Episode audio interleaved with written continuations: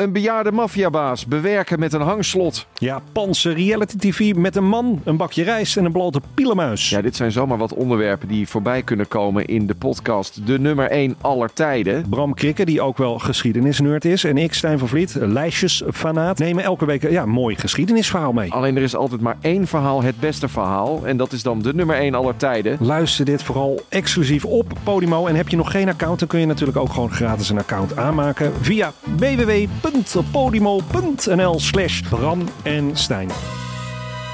Dit programma wordt mede mogelijk gemaakt door Toto.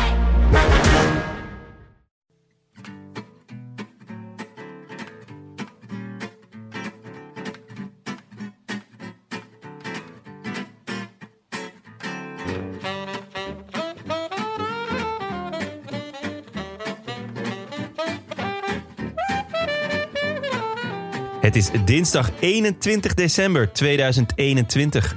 Vier dagen voor kerst. En live vanuit de Dag en Nacht Studio's in Amsterdam West is dit de Rode Lantaarn.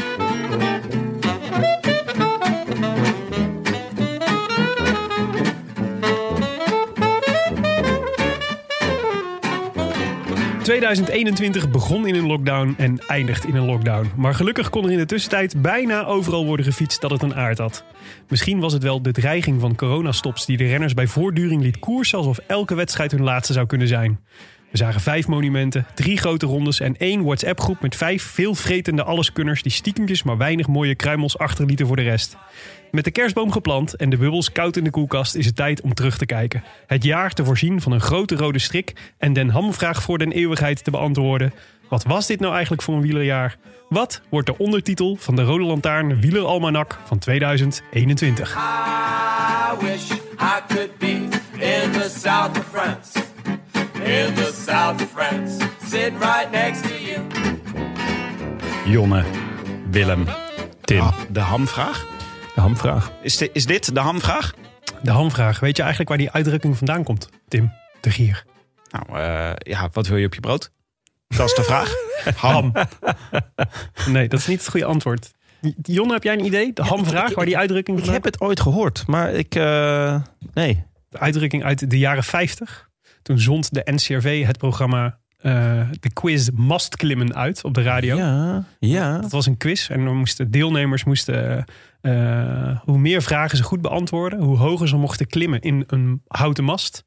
En eh, boven in de houten mast hing een ham, Ja. een gerookte ham. En wie het juiste antwoord gaf op de laatste en belangrijkste vraag, De hamvraag. de hamvraag, mocht de ham uit de mast pakken. Ja, ik, ik heb dit alles gehoord. En, de, Ik weet het niet meer waar. En Maar- aan het einde van het spel zei de, de presentator Johan Bodegraven. Die zei altijd: Want haalde u de ham niet uit de top, dan haalde u in elk geval uw kennis weer op. dat was een motto van het programma. Nou, dat lijkt me ook een goed motto voor vandaag. Want jij hebt de ham, hamvraag geformuleerd als... wat was dit nou eigenlijk voor wielerjaar? En het lijkt me moeilijk om die correct te kunnen beantwoorden. Ja.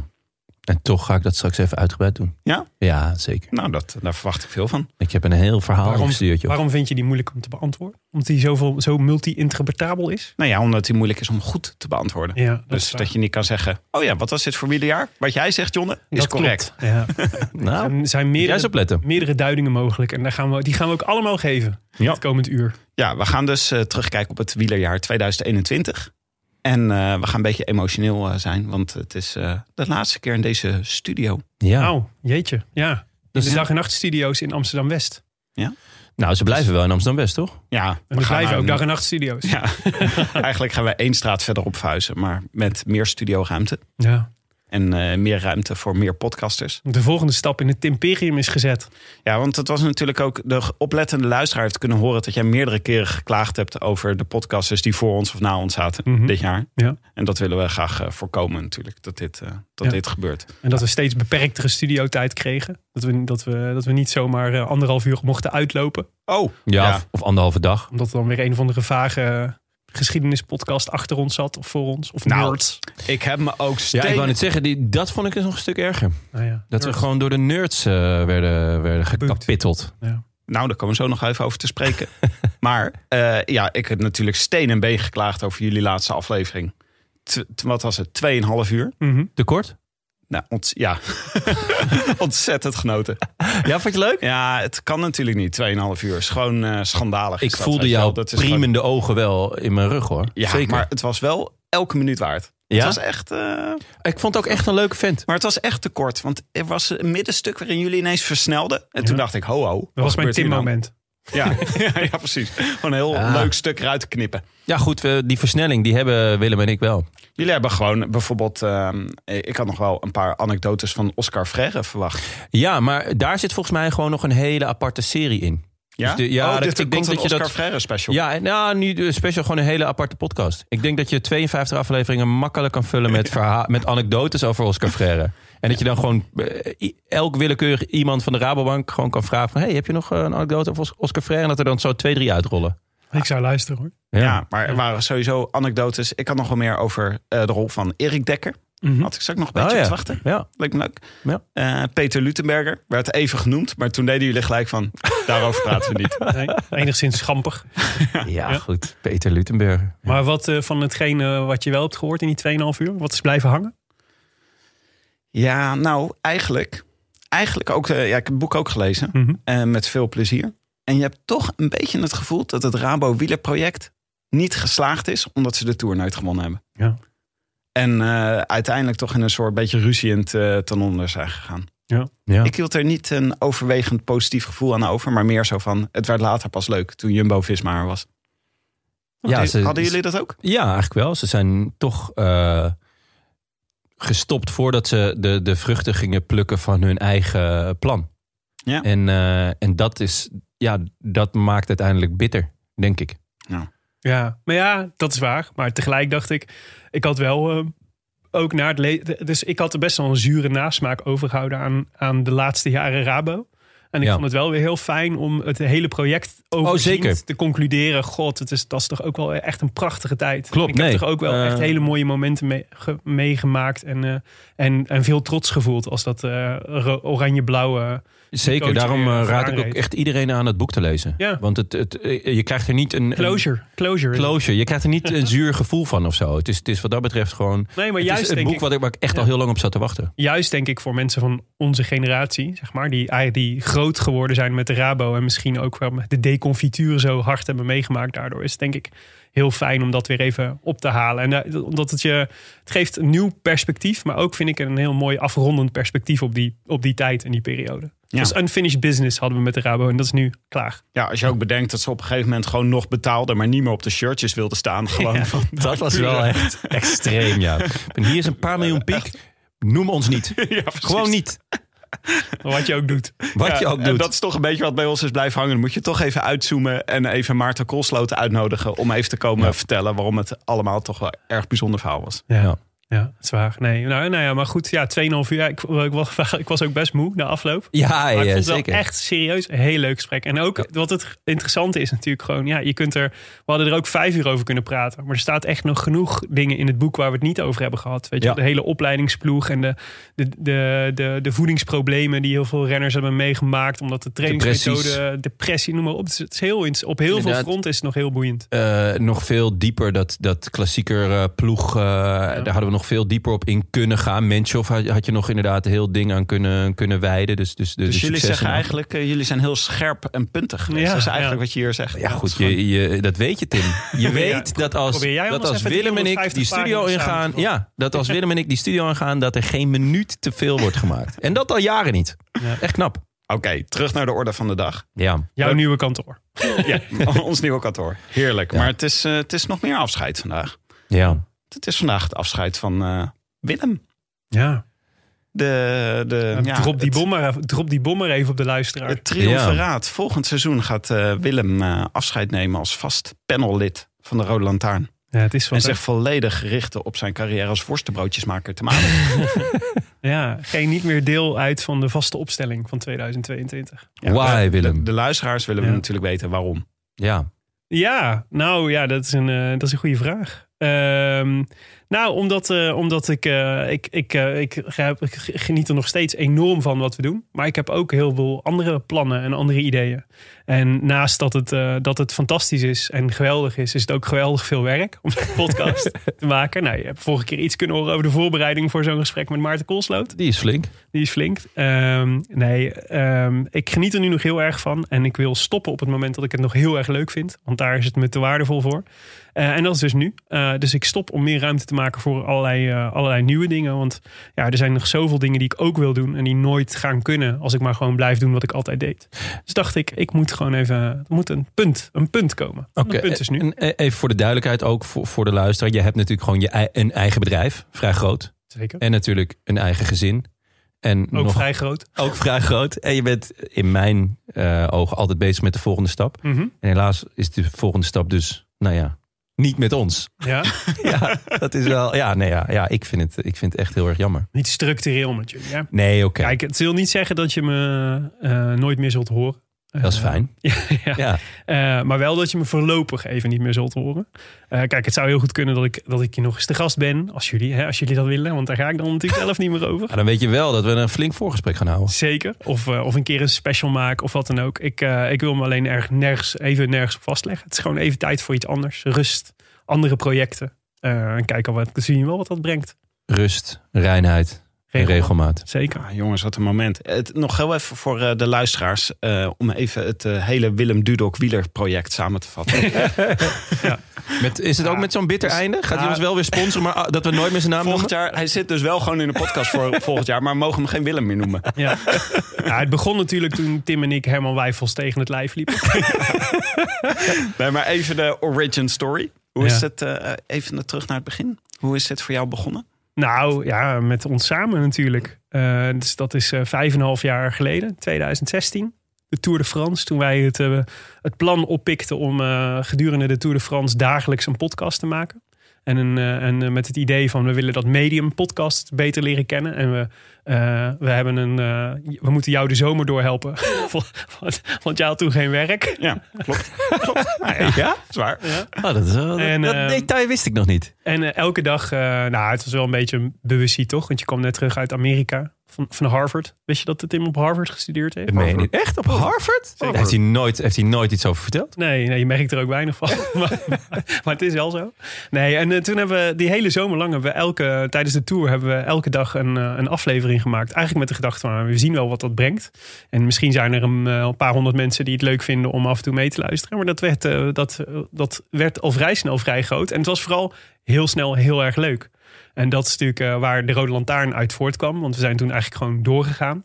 Eh, en naast de Rode Lantaarn is daar natuurlijk ook dag en nacht media uit ontsproten. Nou ja, in dat opzicht is het natuurlijk een mooi symbolisch moment dat we in jullie, in de eerste officiële studio, de laatste aflevering. En dat, dat het gaat nu natuurlijk ook weer een, voor dag en nacht media weer een nieuw tijdperk in.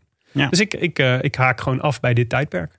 Ja, mooi. Mooi gezegd. Ja, zeker mooi gezegd. Dat is waar. En we zijn het eerste seizoen hebben we aan de eh, eettafel van Willem opgenomen. Zeker. Met huilende kinderen om ons heen. Mhm. En eh was echt eh podcasten aanval naar letteren. Ja.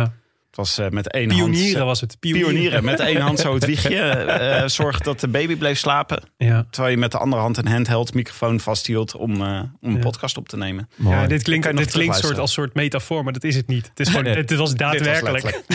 Ja, ik weet ook nog wel dat we... We hebben ook wel eens bij jou in de, in de kledingkast gezeten. Zeker, ja. Dat daar de akoestiek goed was. ja zo, ging dat, zo ging dat toen. Ja. Maar misschien kunnen we ook ehm, eh, deze aflevering larderen met wat ehm, eh, terugblikken van jou. Als, als je wat te binnen schiet, dat je dan Ja. eh, gewoon even interrumpeert en zegt: Ik weet nog dat. Ja, dat zal ik doen. Ja. En ehm, dan zorgen wij in ieder geval dat we, Jonne en ik gaan in ieder geval met de Rode Lantaarn door. Ehm, misschien komen er wel vervangers. We zijn al in gesprek met allerlei grote namen. Er zijn een aantal... eh, een, we hebben een aantal lijntjes lopen. Mhm. Ja, maar daar komen we later op terug. Want het is nu even een moment van terugblikken. Ehm, en eh, ik zou je aan het einde van de uitzending wilde ik je nog even, aan het einde van deze aflevering wilde ik je nog even vragen: heb je nog conclusies na vijf jaar wielen, wielrennen einvoelen en verstehen? Die heb ik zeker. Ja. ja. Dan komen we daar zo meteen eh, op terug. Zeker. Dat is nog ander transfernieuws ook. Nou ja, het is mijn is niet echt een transfer, hè. het is meer een. eh, Nee, jij gaat eh, met pensioen. Ja, het, eh, het zwarte gat. Ja, maar er waren wel twee opvallende transfers. Daar ik toch Ja. even jullie mening over. De belangrijkste, denk ik, Dylan Groenewegen. Ja, Hè? heel Dat vet. Toch, We eh, weten nog niet waarheen en waartoe. Jawel, Bike Exchange toch? Ja, ja ligt dat Bike, vast? Bike? Exchange Jayco heet Ah, het ja. nu. Ja. Ja, Ik dacht de- dat dat hardnekkige geruchten Nee, dat is- Nee, dat was al redelijk snel eh, beklonken. Rammend rond is dat. Rammend en, rond, eh, ja. ja, ronder dan rond. Ja. Dus ja, gewoon echt eh, Maar ehm, ja, er- er- terror Jaap rond. er was natuurlijk eh, steeds minder plek voor, de, voor Groenewegen en zijn sprinttrein bij, eh, bij Jumbo-Visma. Met alle kleppers die, ehm, die hem omringden. Eh, toch nog wel verrassend, want het, is, het, gebeurt natuurlijk niet. Nou ja, het gebeurt in ieder geval nu steeds vaker dat contracten halverwege worden opgebroken of opengebroken. Of dat ze die niet worden uitgediend, om welke reden dan ook. En dat gebeurde hier ook. Ik vond het toch nog, een, eh, toch nog wel verrassend. Verrassend wel, toen, omdat het dus niet zo vaak gebeurt. Maar eigenlijk eh, heel logisch en heel goed. Ja, dat is ook begrip alom. Van Jumbo, die, Ja. van die, eh, die Ja, en, zwaaiden hem uit. Ja, en, en ook op een mooie manier. Ik bedoel, eh, Jumbo, hij, hij, is, hij was echt enorm groot deel van de wederopstanding van de, dat ze van Jotto Lumbo naar Jumbo Visma gingen. Ja. Natuurlijk met die schitterende overwinning op de Champs. Ehm, hij heeft Hoe ze dan? ja, hij heeft ze ontzettend veel gebracht. En, ehm, maar ik zat al wel een tijdje in mijn hoofd van... goh, welke grote ronde ga je eigenlijk rijden komend jaar? Ja. En a- afgelopen jaar was natuurlijk een heel gek jaar... door, door de valpartij en, en de nasleep en, eh, en alle ellende. Ehm, hopelijk wordt dat dan ook weer een soort van, van verse start voor hem. Ja. En eigenlijk voor alle partijen goed. Want, want laten we wel wezen, de, de gympakkies... eh, die, eh, die hebben, hadden gewoon een heel, heel karig eh, eh, team. Ja. Eh, en nu eh, hebben ze eigenlijk gewoon weer een topsprinter in huis. Zeker. En eh, dat, dat haalt Gympakkies? ja, zij, eh, vorig jaar is toen, toen ze met die waardeloze naam, dat Team Bike Exchange, met een hele hoop A's achter elkaar en een X en zo. Toen hadden zij een, ehm, een ploegpresentatie eh, in een gymzaal. Oh, ja, ja. Eh, weet je dat nog? Ja. Dus bij ons is hij, bij mij in ieder geval in mijn hoofd, is, zijn ze altijd als de gympakkies eh, blij. Ook omdat die naam zo ontzettend zo- zo'n tongbreker is, Bike Exchange. Ja, voor, bij Bike Exchange. Ja, voor, iemand van Harvard is het natuurlijk helemaal geen probleem, maar voor mij wel. en ehm, En hij heeft een mooi eh, treintje daar. daarom. Dus, Dus, eh, met, eh met Grundal Jansen, die hij Ja. natuurlijk nog kent van, uit de Jumbo-Visma-tijd. Maar ook Luca Mesgec, die Ja. natuurlijk een fantastische piloot is. Dus Ja. volgens mij is het, bestaat de sprinttrein. En wat natuurlijk super tof is, dat is natuurlijk een beetje even vooruitlopend op volgend jaar. Dat hiermee de optie dus weer open is. Dat we gewoon eigenlijk de drie grote Nederlandse topsprinters in de Tour gaan krijgen. Kees Bol, Fabio Jacobsen, Dylan Groenewegen. En dat was Ja? anders eigenlijk niet mogelijk. Hij Nee. geen Sneaker Dave. En geen Olaf Kooi. Nou ja, die zou je dan nog Ja, die heb je nog voor de Giro en de Vuelta. Het is, En het is een fijne is, die, die krijgen nu dus ook de ruimte. Want de, Ja. met Groenewegen. Dus wat wij Ja. zeiden over, eh, over... Volgens mij zeiden we het er twee afleveringen geleden over... Dat, over de toekomst van Jumbo-Visma. Dat het fijn dat, er nu, dat ze nu een fase belanden... waarin ze echt moeten gaan doorselecteren. Waarbij je dus ook aan de top ruimte moet maken... om nieuwe mensen Ja. op, te, eh, op te laten komen. Dat is hier natuurlijk echt een heel groot voor, goed voorbeeld van. Doordat Groenewegen weggaat, opstapt... ontstaat er ruimte om weer om andere jongens... zoals Kooi en Dekker bijvoorbeeld... va- vaker te laten sprinten. Mes snijdt echt aan alle kanten volgens mij eh, bij Ja. deze. eh, Nee, super fijn. Ja. ja. En eh, andere transfer. Mark Padoen Ching. Ja. Pardon, Pats. Pardon, Pats. Oh, Padoen Pats. Pardon, Ching? Padoen Ching. Ja, Dat is, dat is de Chinese broer. Ja, ja heel opvallende. Naar opvallende EF Education First. Heel raar. Nou ja, ja, wat vond jij er raar aan? Dat hij naar EF Education gaat. Eh, Nee, je- de- de- nou, eigenlijk is, heeft hij gewoon een heel raar jaar gereden. mhm. Het is gewoon een heel rare renner. Waarschijnlijk is het gewoon een heel rare man. Ja. Ehm, hij heeft twee heel goede dagen gekend eigenlijk. En daarna heeft hij eigenlijk niet zo heel veel meer gedaan. Ja, maar niet heel goede dagen, maar echt extreem, Extreem goede dagen. dagen en ook exact na elkaar. Dus eh, wat is het? Was het in de Dauphiné of in, eh, in Zwitserland? Een van de twee. En ja, iedereen had een soort van eh, enorme verwachtingen daarna van hem, inclusief ik. Eh, ik dacht echt van wow, oké, wat is dit voor eh, papi?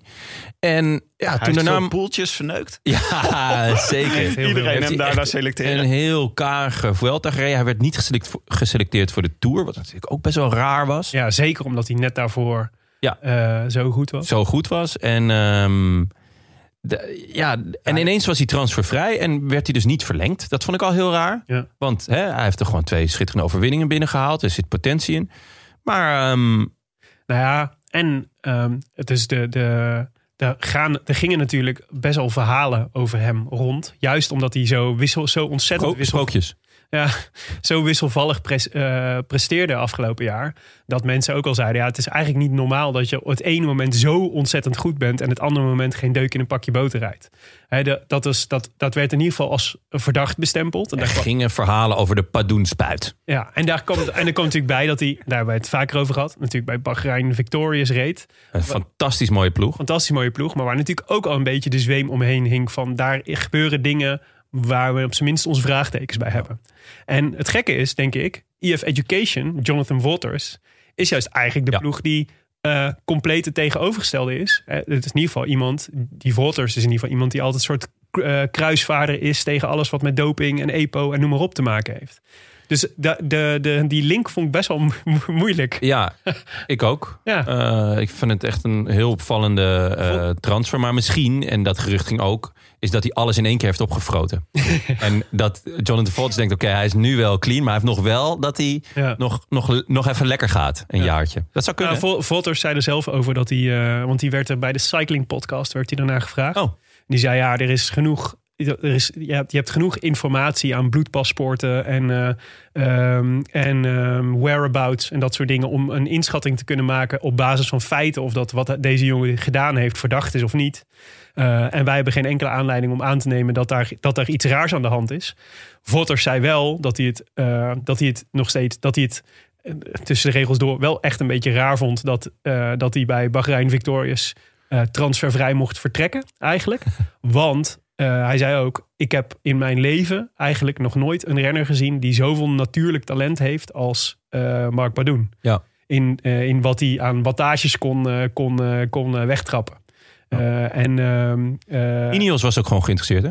ja, maar dus, ja. dus een fa- fascinerende transfer op meerdere, meerdere fronten. Ik, ik vind het ook heel moeilijk te duiden. Wat gaat dit nou voor volgend jaar? Moeten we hem nou inderdaad weer opnemen in allerlei poeltjes? Omdat hij eindelijk in een omgeving zit waar hij dan misschien iets constanter kan presteren?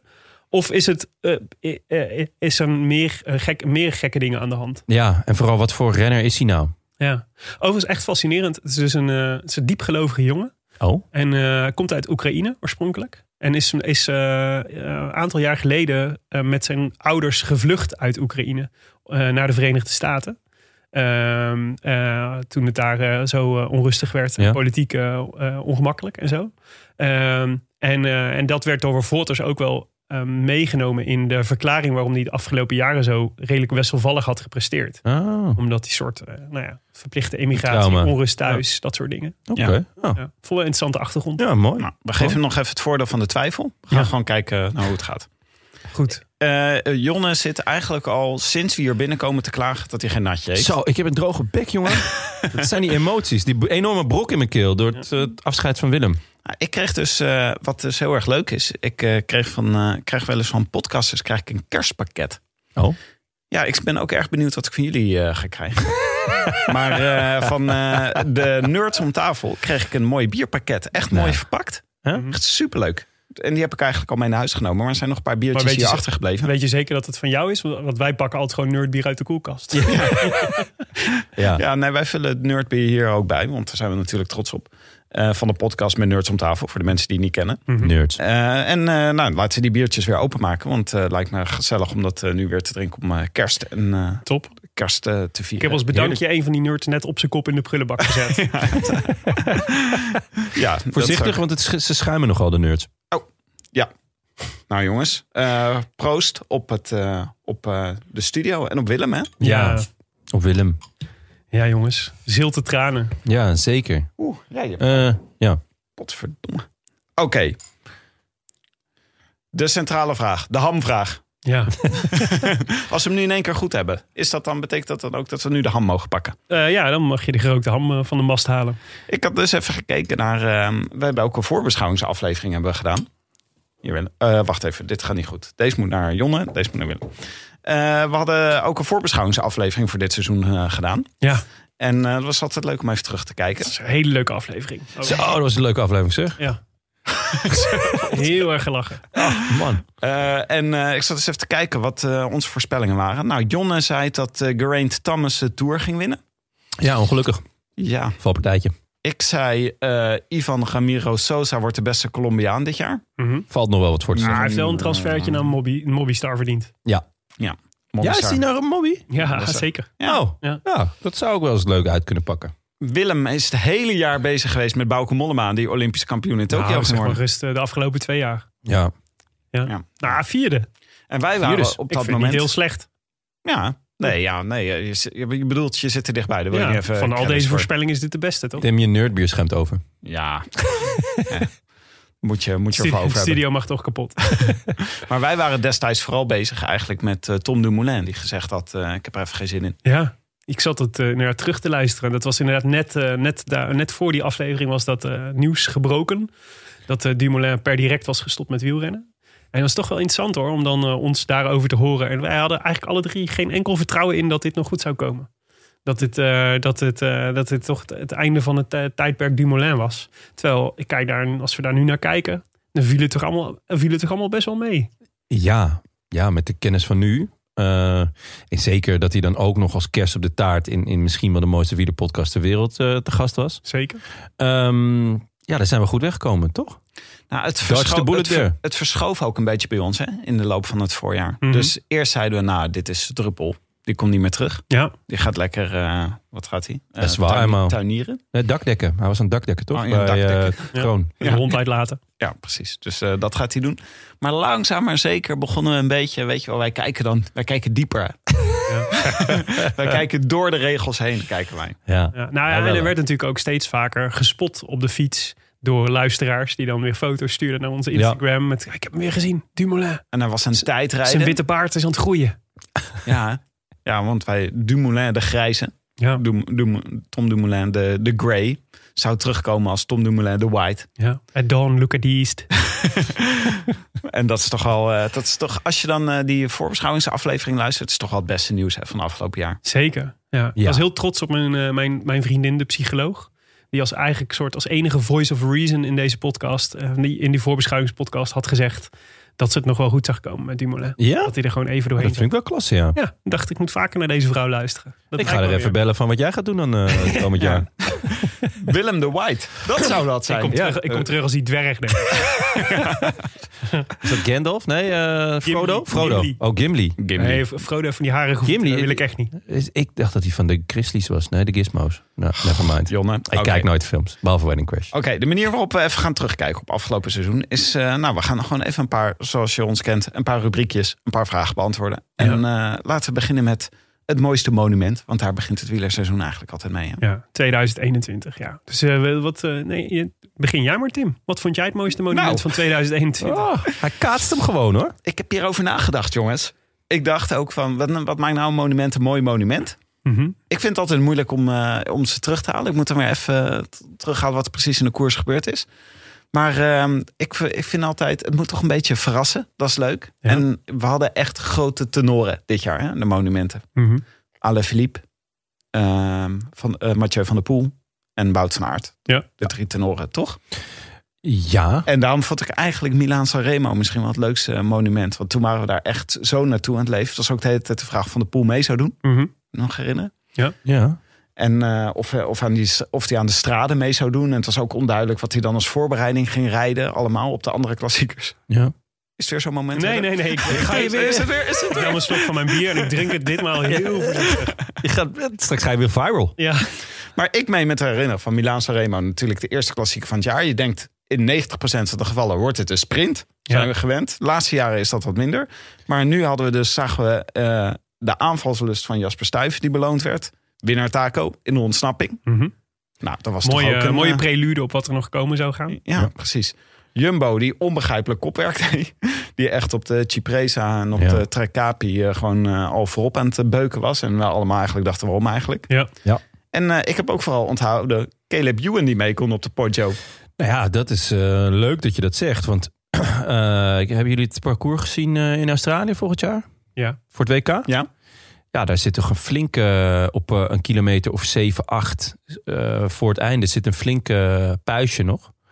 En ehm, Dat betekent Poggio ook, hè? Puist. nee, nee, dat niet. zou ik, nou ja, goed. Ik, jouw Ja, Italiaans is, is vloeiend, weet je. Ja, laten we gewoon... Ja, Maar- zit een flinke Poggio.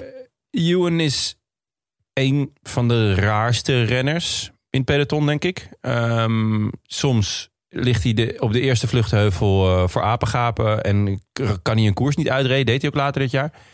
En op de Poggio, alsof het niks was, reed hij naar boven. Maar niet, niet in het laatste wiel of zo. Nee, gewoon Ik rijden als tweede op. tweede wiel. Dat ik echt dacht van wow. En dat is, ik heb het hem wel vaker horen zeggen. Van eh, ja, ik heb, ik heb wat meer getraind op mijn, op mijn sprint. Ik heb, ik heb wat meer getraind op mijn, eh, op mijn klimmen. Ja. En volgens mij eh, kan hij dus door heel gericht te trainen echt heel snel eh, heel goed worden in iets. Eh, hij weegt natuurlijk niet zoveel. Dus ja, dat belooft echt nog wel wat. Want ik, ik, ik vond het heel raar eigenlijk dat, dat Australië als organisator niet voor een, nou ja, eigenlijk voor een sprint WK gaat. Mhm. Want je moet er toch niet aan denken dat ze echt weer alle ballen op Matthews gaan gooien.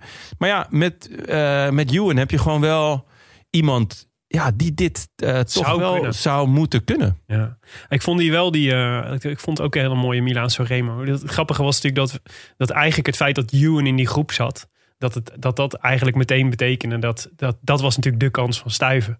Ja. Want doordat, doordat Ewan daar zat, wilde niemand rijden. Want iedereen dacht, ja, als we met eh, Ewan, als, ik, als, ik, als ik terugbreng, dan wint Ewan die sprint. Want dat is bij far de snelste. Ja. Dus eh, gek genoeg eh, was het feit dat Ewan over, als, als tweede over de Poggio draaide, was, eh, was kat in het bakkie voor Jasper. Ja, die het overigens wel heel mooi deed. Hè? Net zoals... Ja, maar ik zat hem dus terug te kijken. Want ik dacht, ik moet natuurlijk, moet natuurlijk eventjes ophalen. En volgens mij, dat was toen... De, zonder Krach Andersen had hij het niet gered. Die was, Nee. Dat was echt heel raar wat hij Ja. deed. De Krach Andersen, die, die reed dus naar hem toe. Deed 200 meter kopwerk. Eh, en dat was eigenlijk vol- volgens mij precies de 200 meter die, die, die Stuyven nodig had Ja. om te kunnen winnen. Om Echt vooruit goed te kunnen blijven. Echt goed. Ik, goed hoop- ik hoop dat er een, eh, een, eh, een patisseriepakketje naar, naar Ja, dat- lijkt me wel. Krach Andersen is gezonden. Een paar chocolaatjes. Een paar chocolaatjes. En wat Ja. vonden jullie eh, het mooiste monument? Jonne? Ja, Roubaix. Roubaix, eh, omdat hij nat was. Ja. En dat was toch wel, eh, nou ja, heel lang geleden. En tuurlijk, het was niet in het voorjaar. Het was in het najaar. En dat geeft een net iets ander gevoel misschien eraan. Als, je- maar op de dag zelf had ik dat niet. Ik had echt ontzettend veel zin in die dag. En eh, het was natuurlijk ook al een jaar niet geweest. Ja. En het was een absurd vette koers. Ja. Echt absurd vet. Met, met een renner die, die, eh, eh, die ook ontzettend niet te begrijpen is, denk ik. Die wint uiteindelijk, Cobrelli. Mhm. Maar ook met een, een, een wederopstanding van, eh van Moscon. Ja. Dat is ook met het oog op volgend jaar natuurlijk heel, heel boeiend. Hij gaat naar Astana, hij gaat daar kopman zijn. Hij gaat daar meer dan alleen die ene lul zijn. Ehm, Racistische lul. racistische lul. Laten we het beestje bij het racistische naampje noemen. Ehm, met een Mathieu van der Poel die toch ook wel weer te kloppen is. Ja. Want, nou ja, daar gaan we het straks denk ik nog wel over hebben. Want we hebben het over die grote matadoren. Maar eigenlijk als je kijkt ook naar de monumenten. Ja, dan hebben ze eigenlijk niet zo heel veel gepresteerd. Mhm. Natuurlijk, ze zijn elke keer kort geëindigd. En ze hebben er een schitterend jaar van gemaakt. Ik, ze hebben het wielrennen onmiskenbaar veranderd. Maar eigenlijk, als je kijkt naar hun prestaties en naar hun kunnen. Ja, dan kan je ook wel gaan denken van poeh. eh, zouden je niet wat meer met het hoofd gaan rijden? Wat minder met het hart? Wat minder smijten? eh, wat, wat, wat tactischer? Ehm, w- weet ik niet, weet niet of we dat moeten willen hoor, als, als, als liefhebber. Maar als je gewoon Ja. puur naar, naar hun resultaten kijkt. Ja, dan denk je ook van poeh. Het was wel, eh, ik vond wel echt, eh, ik vond het heel zuur hoe, hoeveel ik ook van hem genoten heb van Van der Poel. Maar dat hij zowel in Vlaanderen als in Roubaix eh, tot in, eh, in, de, in, de, in de kopgroep mee is. En Ja. dan eigenlijk, de, eh, eigenlijk twee keer verwacht, Nou ja. dit moet hij kunnen winnen. En hij, hij heeft net niet genoeg Mijn- over. Mijn, mijn grootste twijfel ook was van mooiste monument was, was Roubaix of Vlaanderen. Ja. Omdat dat zo ontzettend onverwacht was dat Asgreen daar won. En ja, het is jammer dat dat tegen Mathieu van der Poel is. Maar eigenlijk was het wel heel erg vet. Ja. Het was echt een schitterende koers. Met een, eh, een finale en een sprint waarvan je dacht... Hè? Hoe dan? Ja. Hè? Heeft, een, ooit, heeft een, wijs, eh, een, een, een wijs vrouw ooit gezegd. Ja. Dus, ehm, maar nee, ja, en een natte Roubaix. Ja, poeh, jongens, dat we het nog mee mochten maken. Maar een, eh, misschien een terechte vraag. Robin Schwedder vraagt op eh, Twitter aan Ja. ons. Roubaix in het najaar? Is dat een blijvertje? Eh, Wat mij betreft wel. Ja, eigenlijk wel. Of, of eh, maar eh, vind een paar andere mooie koersen. Dus nou ja, we hebben volgens mij Trobro Leon al wel eens eh, genoemd. Ehm, maar Gent-Wevelgem bijvoorbeeld mag, mag, zou ook best in het najaar kunnen. Dus dat je de, wat meer de, de sprint voorjaarskoersen in het najaar doet of zoiets. Maar of, of eh, draai het, eh, het, nou ja, heb ik ook al vaak gezegd, WK en, eh, en de Vuelta, draai die om. Eh, eh, zodat je ook een Vuelta in het najaar hebt. Het, het, het najaar is een beetje, een beetje ondergeschoven kindje in wielrennen, toch? Ja, ja. Maar ik weet niet of dat Parijs-Roubaix daar het antwoord op is hoor. Want ik vond het, ik had eigenlijk, mijn conclusie was eigenlijk, ik vind Parijs-Roubaix eigenlijk altijd heel leuk. En ik vond het een super vette editie. Maar ik merk wel dat mijn, eh, mijn eh, biologische klok echt, eh, echt een problemen had met, Ge- Gewoontedier ben jij. met Parijs-Roubaix in het najaar. Ja, dus ik vond het best leuk voor een keer.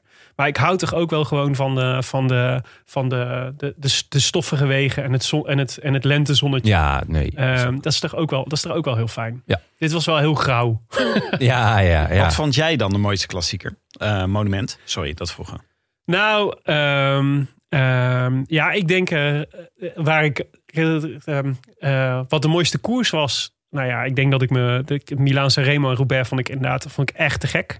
Maar kijk, Lombardije hebben we dit jaar natuurlijk echt op een bijzondere manier beleefd. Omdat wij Ja. met eh, Jumbo Visma eh, mee in de koers waren. Sterker nog, natuurlijk door gelletjes op het juiste moment uit te delen. eh, de koers mede hebben beïnvloed. Ja. Ik heb meer challenges gegeten dan uitgedeeld, kan ik wel zeggen. Had jij niet... Ik heb, eh, niemand heeft mijn gelletje aangepakt. Maar voor jou uh, Roglic, toch? Jonne? Ja, Roglic, zeker, ja. Ja. ja. En. Pogacar heb ik ook... Pogacar? ja, Wat, dus po- die heb ik ook een jelletje gegeven. Ik heb eigenlijk iedereen die ik zag, heb ik jelletjes gegeven. Stiekem, aan Poggy. Nee, maar dat was natuurlijk heel bijzonder. Omdat het, omdat het een keer op een andere manier zo'n koers beleven is... dan dat we normaal doen natuurlijk van achter de televisie.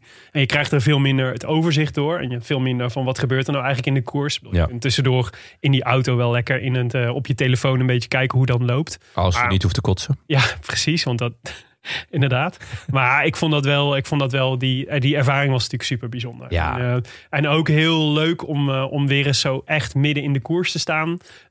En al die renners gewoon live op een meter afstand van, je, van, je, van je te zien, te zien rijden. Of zich opmaken voor de start. Of, het is gewoon, was gewoon heel bijzonder. Was het anders dan je gedacht had?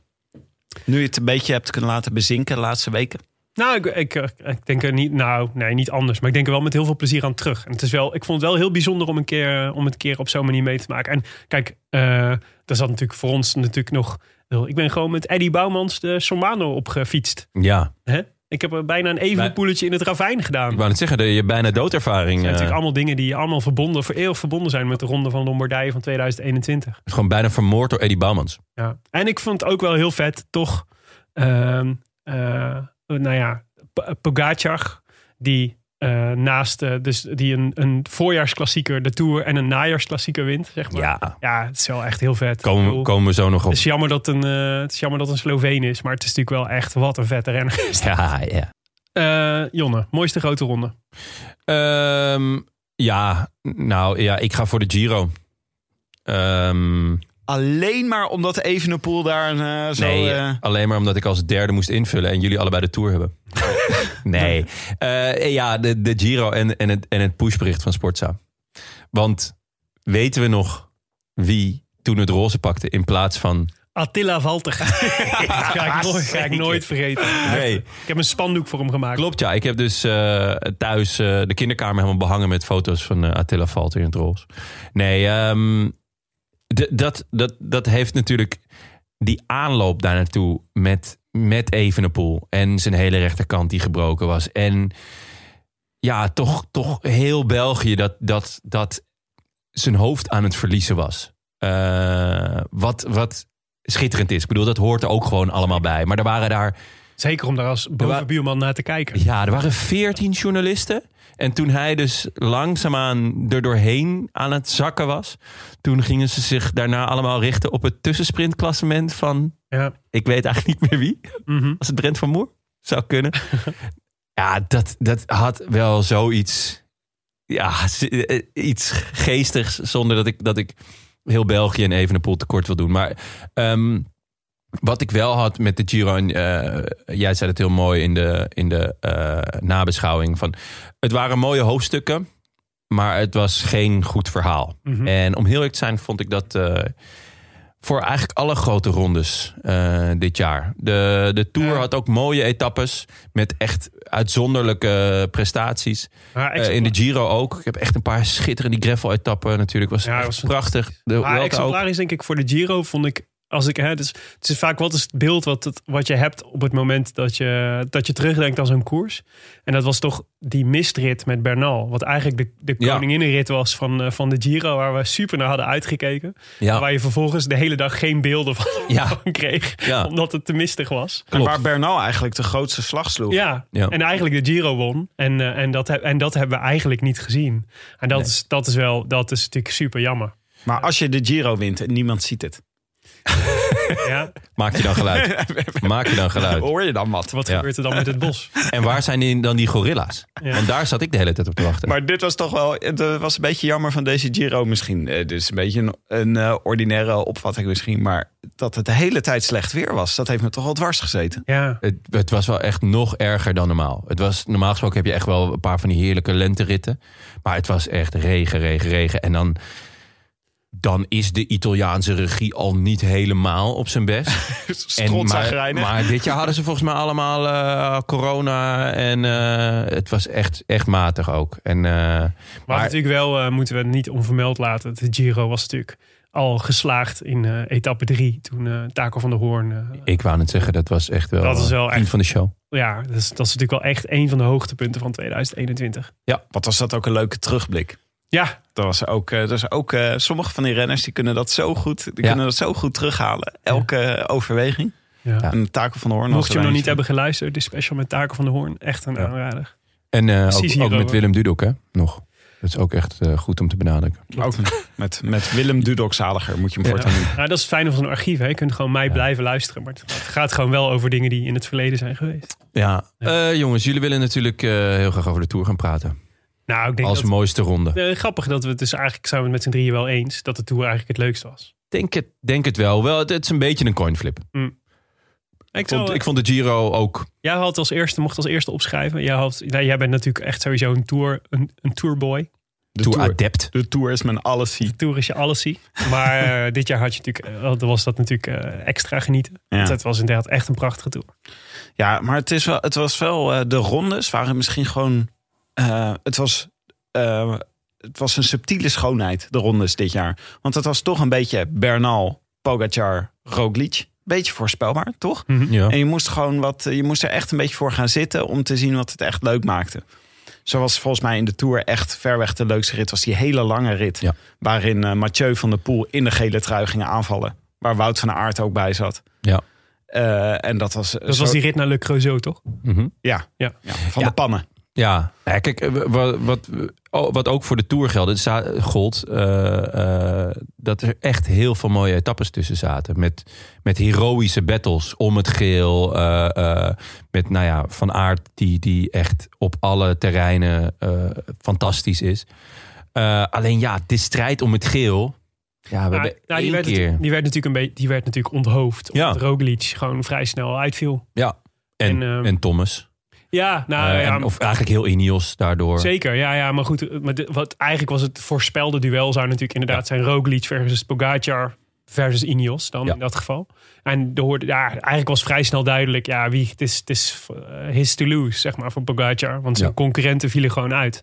Ja. Nou hoort op je fiets zitten ook bij wielrennen. Dus het is niet dat het onterecht is dat hij het, eh, De wet van Dudok? de wet van Willem Dudok. Ja, maar ik hoop toch wel dat we niet gewoon het duel van eh Pogacar en Roglic op hun best hebben gemist. Ja, dat zou wel Dat zou echt wel eeuwig echt- zonde zijn. Ja, maar kijk, als je naar Bernal kijkt, hè. Want je, krijgt- we krijgen nu, we ze kijken dus uit naar Mhm. de, een tour met Pogacar en Roglic natuurlijk. Het gaat allemaal over de tour volgend jaar. Ja. Dus het gaat elk jaar altijd over de tour. Bij jou wel, ja. Maar Bernal, die was ontzettend goed in de Giro. Maar eh, toen ik gewoon even de uitslag van het hele jaar weer eens door zat te kijken. Hij was natuurlijk ook ontzettend goed in de straden. Mhm. Ja, Dat is al zo lang geleden inmiddels. Het was fantastische straden Mhm. dit jaar. ja. Maar dan was, zagen we ineens een hele andere kant van Bernal. En ik dacht gewoon ineens, we willen gewoon echt piek Bernal, Piek Pogacar, Piek Roglic in de Tour van volg- vol- volgend jaar. En dat wilden we eigenlijk al dit jaar. Ja. Dus dat was denk ik voor een beetje, weet je wel, de, voor de scorebordjournalistiek was het gewoon jammer dat dat niet gebeurde. Ja, maar maar er was veel moois eh, daarachter, gebeurde er daarachter. voor Bernal persoonlijk denk ik wel dat het heel goed was dat hij, dat hij die Giro ging rijden. Ja. Want hij heeft de Tour toch een beetje op een bepaalde manier in zijn schoot geworpen gekregen een paar jaar geleden. Eh, en sindsdien gaat het ook niet super met allerhande eh, rugblessures. Dus voor hem was het denk ik wel heel goed. Ook om zijn motor, want hij is natuurlijk gewoon echt nog jong ook. Om zijn motor te vergroten en, en om, om echt weer die winnaar te worden in de Giro. Ook een land dat hem, Italië is natuurlijk een land dat hem, dat hem eh, go- goed ligt. Maar die graag koers. Dus ik denk voor, om, om echt die piek voor, naar volgend jaar... eh, eh, dat hij echt met Pogga en, en Roglic de strijd aan kan gaan... Dat, dat daarvoor deze Giro wel echt nodig was. En Ja. jij, eh, jij Willem? Nou, ik, had, ik, ik, ben het, eh, ik ben het eens met jou. Ik, eh, van de, de Tour was dat echt wel vol heel veel moois. Eh, en, de, en ook heel veel... De, de- dus het eerste wat mij te binnen schiet is Van de Poel die, die het geel pakte. Wat natuurlijk een prachtig verhaal was met zijn opa. En, eh, en, eh, en dat het hem prachtig stond, die gele trui. Eh, dat was echt te gek. Ehm, eh, die, die, eh, die trilogie van Van Aert, wat ik echt legendarisch vond. Eh, Een waar we, sprint, een tijdrit. ja, precies. En de Van Toe. en de en Van Toe. Ja, Twee eh, Champs-Élysées waar Teunissen die machtige sprint aantrok. Maar wat ook nog een soort van extra betekenis kreeg. Omdat je in dat, dat plan B natuurlijk ook wel heel erg ehm, voelde als... als ehm, nou ja, weet je, de, de tour daarvoor hadden wij ze heel erg verweten. Dat ze, dat ze eigenlijk maar dat ze eh, niet konden eh, improviseren. Dus dat ze één plan hadden en daar heel erg aan vasthielden. En op het moment dat dat plan in duigen viel, dat toen alles stuk was. En dat ze in deze tour juist heel erg hebben laten zien dat als plan A niet lukt, is er altijd nog een plan B. En dat was natuurlijk fantastisch dat Vingegaard eigenlijk zijn, op dat moment zijn grote doorbraak had. Ja, daar, dat, is natuurlijk, dat is wel echt heel bijzonder. Eh, want ja, het was natuurlijk voor Jumbo-Visma, die Tour begon super kloten met Roglic die uitviel. En dat Opie en Omi eh, bocht, weet je wel. Ja. Eh, wat, eh, wat overigens net is afgerond. Die mevrouw heeft Ja. keurige boete gekregen. En, Ja. eh, En 40 zweepslagen. Ja. ja. En Opie en Omi zijn eh gefusileerd. Jammer. Allemaal, allemaal tegen de muur. Ja. Alle opies en omies. Ja, zo gaat dat. Nee, dus ik vond het, de, de tour kijk ik met de meeste, met de meeste, eh, eh, met het meeste genoegen op terug. Vond, echt heel, vond dat echt heel tof. Ik ben wel overigens heel benieuwd, hoe het- want je zei, zei net eh Roglic versus of dat, ze, of dat we niet Roglic het, het grote duel in hun prime hebben gemist. Ik denk dat het eigenlijk wel meevalt. Ik denk wel, ik, ben, ik vrees wel een beetje voor de overmacht van Pogacar. Eh, want het, hij is wel echt, het is wel echt, ik vind hem langzaam maar zeker eigenlijk wel naar een niveau daarboven stijgen. Dus Ja. de eh Roglic versus Pogacar, het is, het is inmiddels Pogacar en hoe gaan, we, hoe gaan alle andere ploegen ervoor zorgen dat hij niet nog drie keer achter elkaar of vier keer achter elkaar de Tour wint. Want hij is wel echt heel erg sterk. Ja, je zou, Ja. het- dat zou kunnen, maar een ander scenario is dat eh Pogacar eigenlijk Roglic nog niet echt heeft kunnen verslaan in het hoogbergte. Mhm. Want dat is ook eh, toen de Tour die hij vorig jaar won, was door een miraculeuze tijdrit. En ook miraculeus instorten van Roglic, die dat soort dingen normaal heel erg goed kan. Eh, en toen moest Ro- eh, Pogacar een paar keer eraf bij Roglic. Dit jaar is het gewoon niet van de krachtmeting gekomen. Dus Ja. het zou zomaar komen dat dit hele, eh, ons hele perspectief hierop dit jaar weer verandert. Dat we dan denken, ja, het wordt weer voor Pogacar achter Roglic aanrijden. Ja. Maar wat ik het heel- hoop het zo. Ja, Ja, ik ik, ho- ik help het je ook hopen, maar Nou, ik, eh, ik, gek, vrees. genoeg, gek genoeg, als ik kijk naar eh, de uitdager voor Pogacar. eh, voor de komende. Voor de, de, de, ja, kijk, ik denk, ehm, ik denk dat de. eh Pogacar gaat nog beter worden. En Roglic heeft denk ik nog één of twee jaar, zeg maar, waarin die, eh, waarin die dit niveau kan handhaven. Ik zie hem niet heel veel beter meer worden dan dat hij nu is. Nee. En Pogacar eigenlijk wel. En gek genoeg denk ik dat je eerder zou moeten kijken naar denk ik dat het interessanter is om te kijken naar wat zijn nou renners met een ander soort wapens of een ander soort koerstactiek die eh, hem uit zijn evenwicht kunnen brengen. Want ik denk dat dat het belangrijkste is. Ik denk dat een van zijn grootste krachten is dat hij, eh, nou ja, en dan denk ik eerder dat je naar bijvoorbeeld iemand als Carapaz moet kijken dan naar Bernal. De Carapaz heeft echt een andere manier van koersen. En zeker in combinatie, dus Carapaz en Bernal samen. Daarvan denk ik dat zou echt wel Ja. iets kunnen zijn waarmee je Pogacar eh, ehm, eh, nou ja, het moeilijk kunt maken. Ja, Eh, en ik denk, ik denk dat, maar ik denk dat UAE eigenlijk het voornaamste eh, gevaar al getackeld heeft door eh, Almeida eh, Ja. aan te trekken. Ja, dat Dat is in mijn ogen het, het na eh Pogacar het, het grootste ronde talent Ja. dat, eh, dat er rondrijdt. Hij heeft, die heeft zoveel wapens en zoveel karakter. En er zit nog zoveel speling in. Dus en een punch en een goede tijdrit. En, Hij gewoon eh, ook zelf vijfde in de Giro, toch? ja, ja, zeker. En eh, is ook nog ontzettend jong. Ehm, Nou, dat is natuurlijk het. Dus UAE is natuurlijk de afgelopen jaren super bezig om, de, om die ploeg rondom Pogacar veel sterker te maken. Want je zag dat de plekken waar ze in gevaar komen, is niet eens, is niet eens zozeer de bergen eigenlijk. Want Pogacar redt zichzelf Ja. wel. Ehm, maar is meer zeg maar de aanloper naartoe. Ja. Eh, dus, eh, dus als je zijn team van tevoren al heel zenuwachtig maakt en, eh, en voortdurend de, in, de, in, het, in het defensief drukt. Ehm, maar ook daarvoor hebben ze gewoon hele goede, hebben ze een, he- zijn ze een hele goede ploeg aan het bouwen. Ja. Dus je ziet, dat wordt ook, dat wordt wel echt langzaam. Het is niet meer het ploegje wat, eh, wat eh, nog even boterhammen moest halen bij het tankstation van een paar jaar, van een paar jaar geleden, omdat ze geen Ja. eten meer hadden. Er is eh, dit jaar natuurlijk één eh, meerdaagse koers geweest die Roglic heeft gewonnen van, eh van Poggi, Wat was het, Baskeland? Baskeland. Ja. Mooiste koers van het Ga. jaar, denk ik. We hebben? Sam Omo over gehad. Wacht, Ja. echt? Mooiste koers van het jaar? ja, Altijd of deze editie? Nee, deze editie sowieso altijd echt een schitterende koers. Eh, het is wat kleiner, dus wat minder, eh, ehm, wat minder druk, maar altijd sterk bezet, omdat het in aanloop is naar de Ardennen. En ehm, het leuke is dat eh, wat daar gebeurde, was dat ehm, jouw, jouw held, Mijn held? McNuddy, Ah ja, ja. die, die, werd daar, die, die kwam daar in, het, in, de, eh, in de leiderstrui.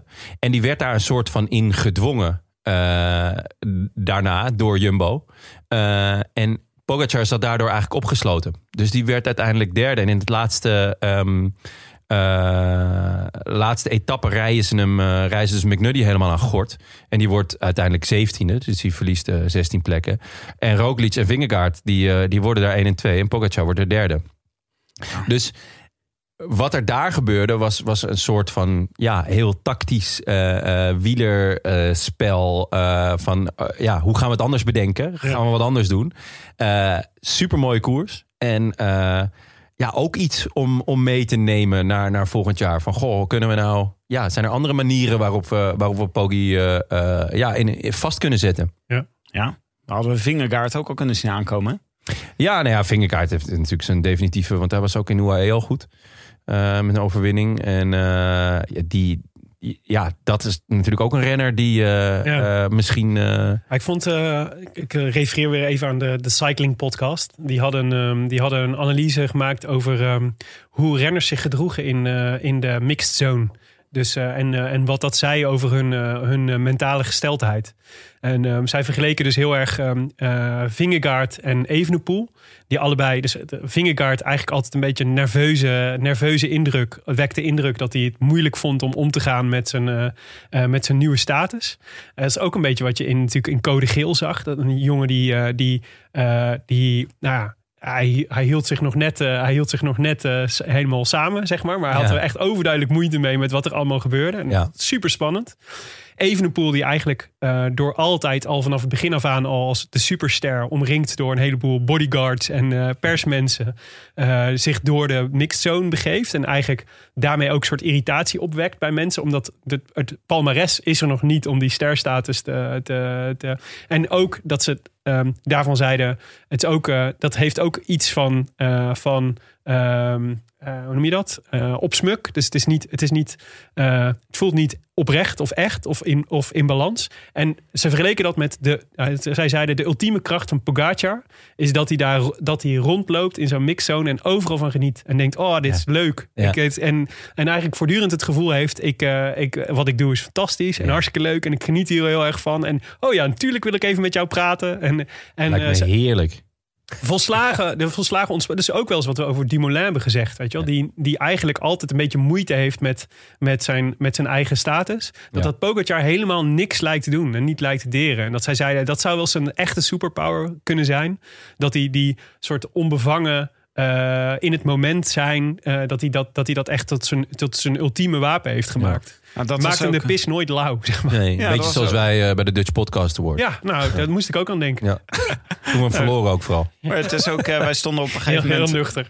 Bij de Ronde van Lombardije stonden wij op een gegeven moment... zaten we in een auto, bij de start zaten we te wachten. Toen moesten allemaal, stonden we totaal onderweg, weet je nog? We moesten een heel stuk achteruit rijden. Ja. Oh, ja, ja. Moesten die Bijna renners moesten allemaal Patrick langs. Lefevre heen reden. Ja, ja, dus die was boos. En ehm eh Alaphilippe Oh, hij had was... gewoon een hypo. Hij had gewoon een hypo. Oh, een hypo. Ja, en Alaphilippe ook. Die, was, eh, die vond het ook irritant dat we in de weg stonden. En Pogacar die reed gewoon zo soepel om ons heen. Terwijl die met iemand aan het praten was. En die glimlach. Hij heeft altijd zo'n quasi glimlach. Ja. Ja. Dat is inderdaad wel, eh, dat helpt toch wel. Ja. Ja. zeker. Nou, hij wekt gewoon nog steeds de indruk van een eerstejaars eh, wielrenner. Ja, hij vindt het gewoon leuk. Ja. Lachen. Lekker ja, maar het lijkt me ook, dus we hadden het in, eh, in eh, ik had die, die voorbereidingsaflevering, de, de openingsaflevering van 2021, hadden we het op een gegeven moment over, ehm over Tijmen Arendsman. En over hoe leuk het is om door de ogen van zo'n jongen eigenlijk eh, het wielrennen te beleven. En dat ging toen over de tijdritten die hij had gereden, volgens mij in de UAE Tour, onder andere. Ja. En dat hij zo eh, blij was dat hij, dat, dat hij het bord van, zijn, van de auto van de tijdrit... waar Arendsman op stond, zeg maar, had meegenomen voor thuis. En ik heb het gevoel dat Pogacar dus ook nog steeds in die fase zit. Dat hij, gewoon, Ja. dat hij allemaal overal souvenirtjes aan het, aan het scoren is. Van, terwijl hij al lang zeg maar, de, de biggest star in cycling is. Ja. Wacht maar tot hij door Geesink helemaal kapot wordt gereden komende Tour. Ja. En dan gedesillusioneerd achterblijft. Ja, ik zie je naar Nou, uit. zagrijnig achteraan gaat rijden. Goed. Oké, mooie wielermomenten van dit jaar. Wat, eh, wat is jullie bijgebleven? Nou ja, Taco van de Hoorn hebben we het net al eventjes over gehad. Dat vond ik wel echt geweldig. Zeker omdat we natuurlijk daarna ook in de studio hebben gehad. Maar ik, ik, laat ik zeggen, de meest memorabele prestatie vond ik wel echt de triple van Van Aert in de Tour.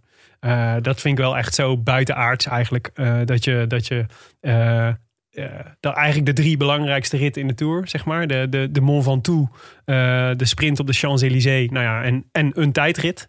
Dat je, ja, dat is, dat is natuurlijk absurd dat je dat, dat, je dat kunt. Eh, ik kan het mij niet heugen dat ik ooit een renner heb gezien die dat, die dat kon, zeg maar. Ik denk Maar dat je, vooral dat het ook alle drie niet gestolen is. nee, Oh, nee, absoluut niet. Hij was gewoon in die Van Toerit gewoon de beste berg op. Ja, Hij was in die, in die sprint op de Champs-Élysées gewoon de snelste. Natuurlijk echt. Met een glansrol van Mike Teunissen. Ja. Vriend van de show. zeker. Ehm, maar, en, en in die tijd was hij ook gewoon de beste. Dat je, ja, a- alle drie die disciplines die toch echt wel niet op elkaar lijken. Ja. Eh, misschien het sprint en het tijdrijden nog enigszins, maar dan dat klimmen.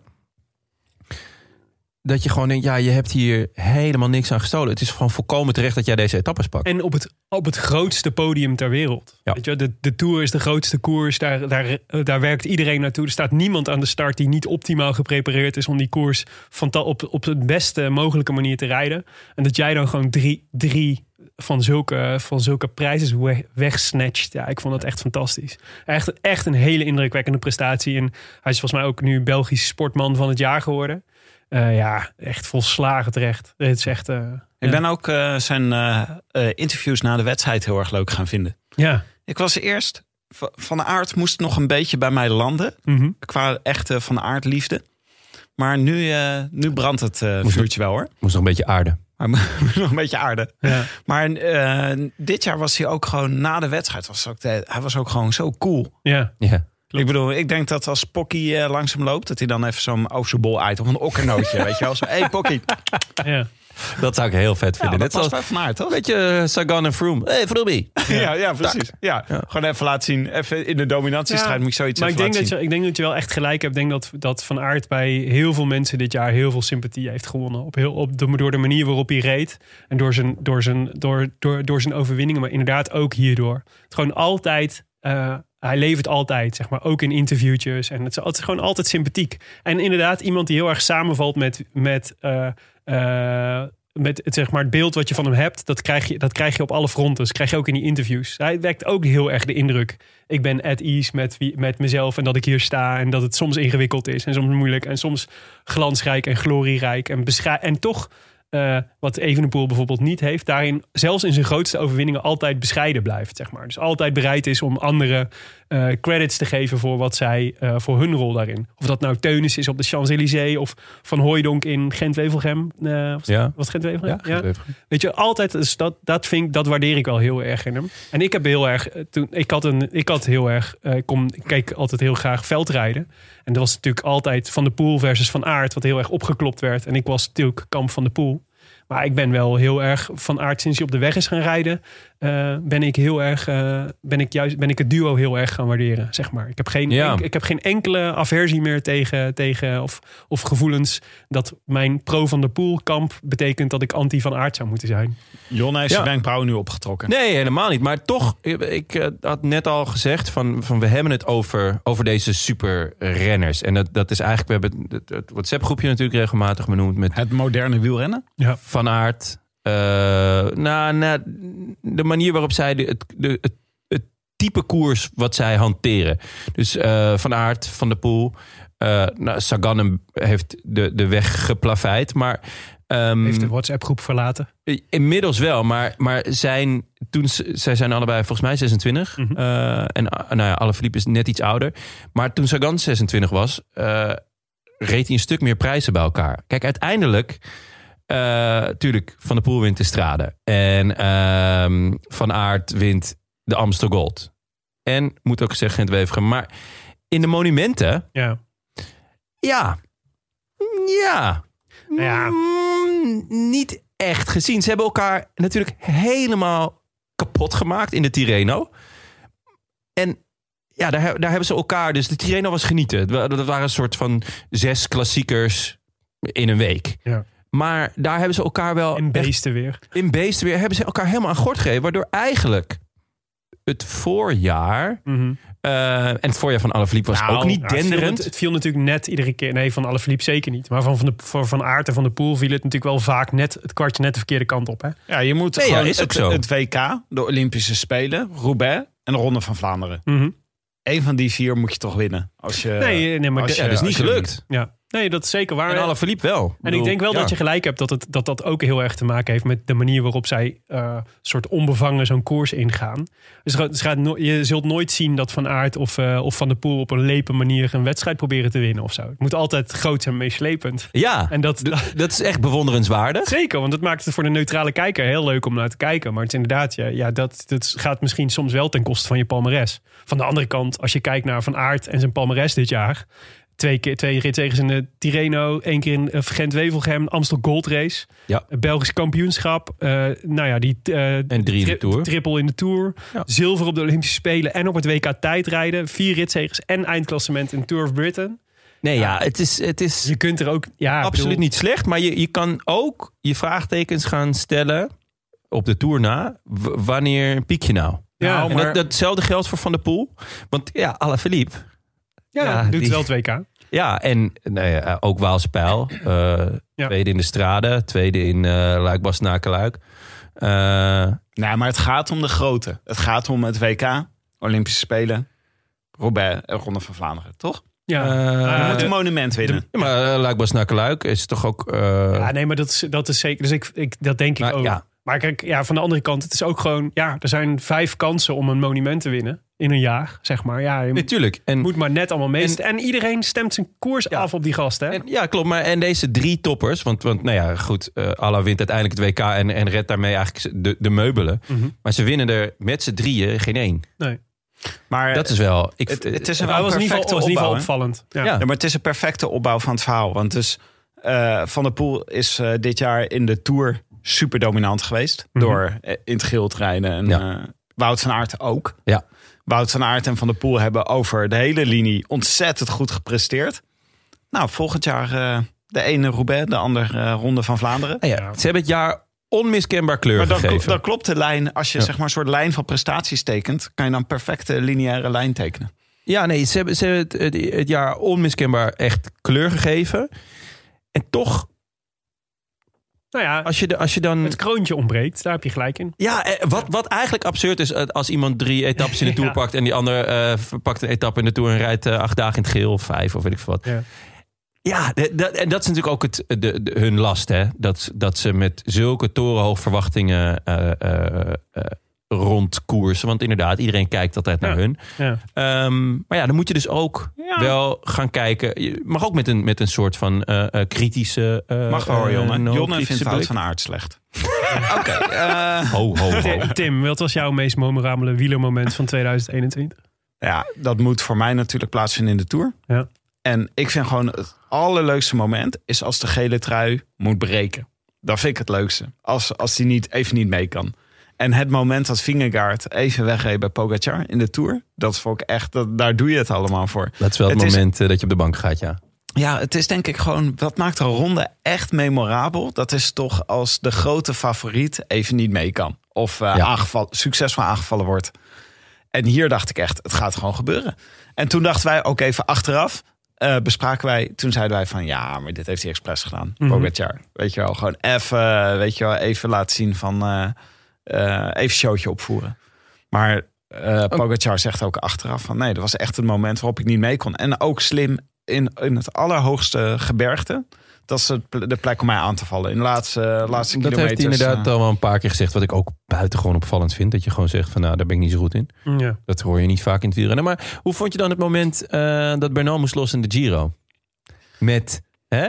Eh, Felipe Martinez die, Ja. die, die hem Ja. ging aanmoedigen Ja, als een soort was- supporter. Maar dat, oh, dat zijn we net ook eigenlijk vergeten. Dat was toch ook wel het moment. Dat, Ja, eh, Martinez, die was supergoed. En die zo met dat vuistje zo, kom op, kom on. ja. En dan niet ging van echt zo, eh, omkijken en, en een beetje van... Nee, gewoon echt. ja, dat, on, dit dat- is het. dat zijn echt de allerleukste momenten. En dat was hier, was dus, het was op de Van Toe, toch? Dus we waren al een euforische stemming. Want Was dat er van toe? Dat weet ik niet hoor. Ja, het zou kunnen trouwens. Volgens mij was het op de. Van Toe. Ja. Maar ehm, toen dacht ik van, eh, nou, dit gaat nog een hele spannende laatste week opleveren. Dat gebeurde helaas niet. Nee, maar wat ook wel weer de kracht is van Pogacar... los van dat hij daar inderdaad gewoon eerlijk over is... Ja. maar ehm, hij, hij, het, is, het is niet een renner... hij verliest nooit minuten. Nee. Dus, dus, Nee. dus Nou, dat kwam door eh, Carapaz hier. Ja. Carapaz, die was toen, eh, die, ineens kwam Carapaz weer aanzeilen. Maar hij heeft in de Vuelta ook wel een paar van dat soort momenten gehad. En ook, ver, ook versus Roglic bijvoorbeeld. Weet je wel, dat, hij- dat hij dan dat hij lost en dat hij dan... Ja, dat hij dan gewoon wel blijft aanhaken. Hij heeft wel een beetje wat Dumoulin ook heeft. Dat hij gewoon heel Ja. goed in staat is om, zich, om, om in te schatten. Ik moet, niet, ik moet niet al te lang in het rood rijden. Ik kan beter even nu lossen en dan proberen mijn tempo, mijn tempo te vinden. En Ja. dan de schade te beperken. Dan dat ik probeer om, eh, om eh, zo lang mogelijk aan te hangen en dan genadeloos parkeer. En dat, dat, is, dat is toch ook. Want hij, het is nooit. Uiteindelijk eh, kwam je natuurlijk gewoon weer. kwam je natuurlijk gewoon weer bij. Maar voor het narratief van een eh, grote ronde, wat het allermooiste zou zijn, is als de onmiskenbare favoriet die plaats eh, lang verwachte aanval, die Ja. al ver van tevoren ziet aankomen. Eh, de uitdager moet er vanaf. Eh, de favoriet lijkt weg te zijn. Uitdager komt weer terug en gaat er dan overheen. Ja. Ik kan niet direct een voorbeeld bedenken waar dit gebeurd is. Maar dat zou voor een grote ronde is dat toch wel het allerleukste als het zo gebeurt. Ah, je hoopt, ja, nee, zeker. Maar je hoopt bijvoorbeeld in zo'n scenario van. Dat zie je natuurlijk best wel vaak in het wielrennen. Dus in zo'n scenario als Vingegaard die dan uh, Pogacar moet lossen. Dat dan. Er zijn altijd, gek genoeg, te vaak zijn er belangen van andere ploegen om dan toch weer eh, terug te rijden op, eh op Vingegaard. Dus in dit geval Carapaz, weet je wel, die dan dingen gaat doen. Maar je hebt eerder in de Vuelta ook wel eh Movistar zulke dingen zien. Om dan de vierde of de vijfde plaats te verdedigen van een... eh, Ja, dat, en dat, is natuurlijk... Als dan je, breekt mijn wielerhart altijd. Mijne ook. Maar dus je, je hoopt dat er een situatie ontstaat waarin, waarin ze daadwerkelijk de verantwoordelijkheid helemaal op de schouders laten rusten van, eh, van Pogacar in dat geval. Weet je wel, doe het dan maar. Maar dat, is natuurlijk, dat vereist natuurlijk echt stalen ballen. Ja. Dat je dan gewoon durft te zeggen, nee, we gaan niks doen. We gaan Misschien gewoon, moet je gewoon dan worden we maar niet vijfde. Misschien zou je, want ik zat er ook wel veel over na te denken de laatste tijd. Toen ik erachter kwam dat er naar schaatsen twee keer zoveel mensen kijken dan naar de Tour de France. Dat vind ik dus echt, nou, vind ik echt bizar. Ja. Schaatsen, dat is, dat is, dat, die rondjes gewoon, toch? Ja. Die, die, in die strakke pakjes. Ja, daar was ik dus, eh, ik was veel, gewoon veel mee bezig in mijn hoofd. Dat ik dacht van, ja, maar hoe, zit het, hoe komt het nou met wielrennen? Hoezo De- zitten wij hier dan over wielrennen Ja, te ik weet het ook niet. Waarom heb je nog geen schaatspodcast? Ik wou net zeggen. Laat het Sven over- Kramer, die is goed, hè? Wat het over... ehm oh shit. Over Sven rondetijden. Kramer, Sven Kramer. Nou, dat is ook Jumbo. Art en Casey. Nee, maar toen dacht ik ook van... eh, je moet een paar van die dingen gaan verzinnen... om het wielrennen aantrekkelijker te maken. Nee, joh. Jawel. Nee, dat vind ik zo geneuzel Nou, Oké, altijd. maar ik had wel iets bedacht. Eh, wat nou als je een best wel go- goede geldprijs zet op het ehm, aanvallen van de gele trui? Mhm. Dus dat je gewoon in een koers, dat je gewoon zegt van eh, als jij de gele trui aanvalt als ploeg, gewoon geldprijs opzetten. Dat je dus, we moeten de gele trui wat moeilijker maken. Het verdedigen van de gele trui. Dus als je dan, je krijgt nu natuurlijk de hele tijd het probleem dat Mobbystar gaat de derde plek verdedigen. Wat Willem Ah, zo, ja. Je moet dat dus voorkomen. Je moet Ja. dus eigenlijk zorgen dat het voor Mobbystar gaat lonen om juist de gele trui op die dag aan te vallen. ja. Hoe zou je dat nou kunnen doen? Dat je Ja. dan zegt van eh, je, moet, eh, je moet ploegen de motivatie geven om ook als, je, als het niet om jezelf gaat de gele trui aan te vallen. Ja, goeie vraag, ja. Dus ja. Mm. Dus dan eh, dat- ja, je moet je incentive weghalen om de Ja. derde plek te verdedigen. Ja. Misschien moet je geen geldprijs Gewoon nul. voor niks Nul voor het euro, klassement. ja. Alles op de gele trui.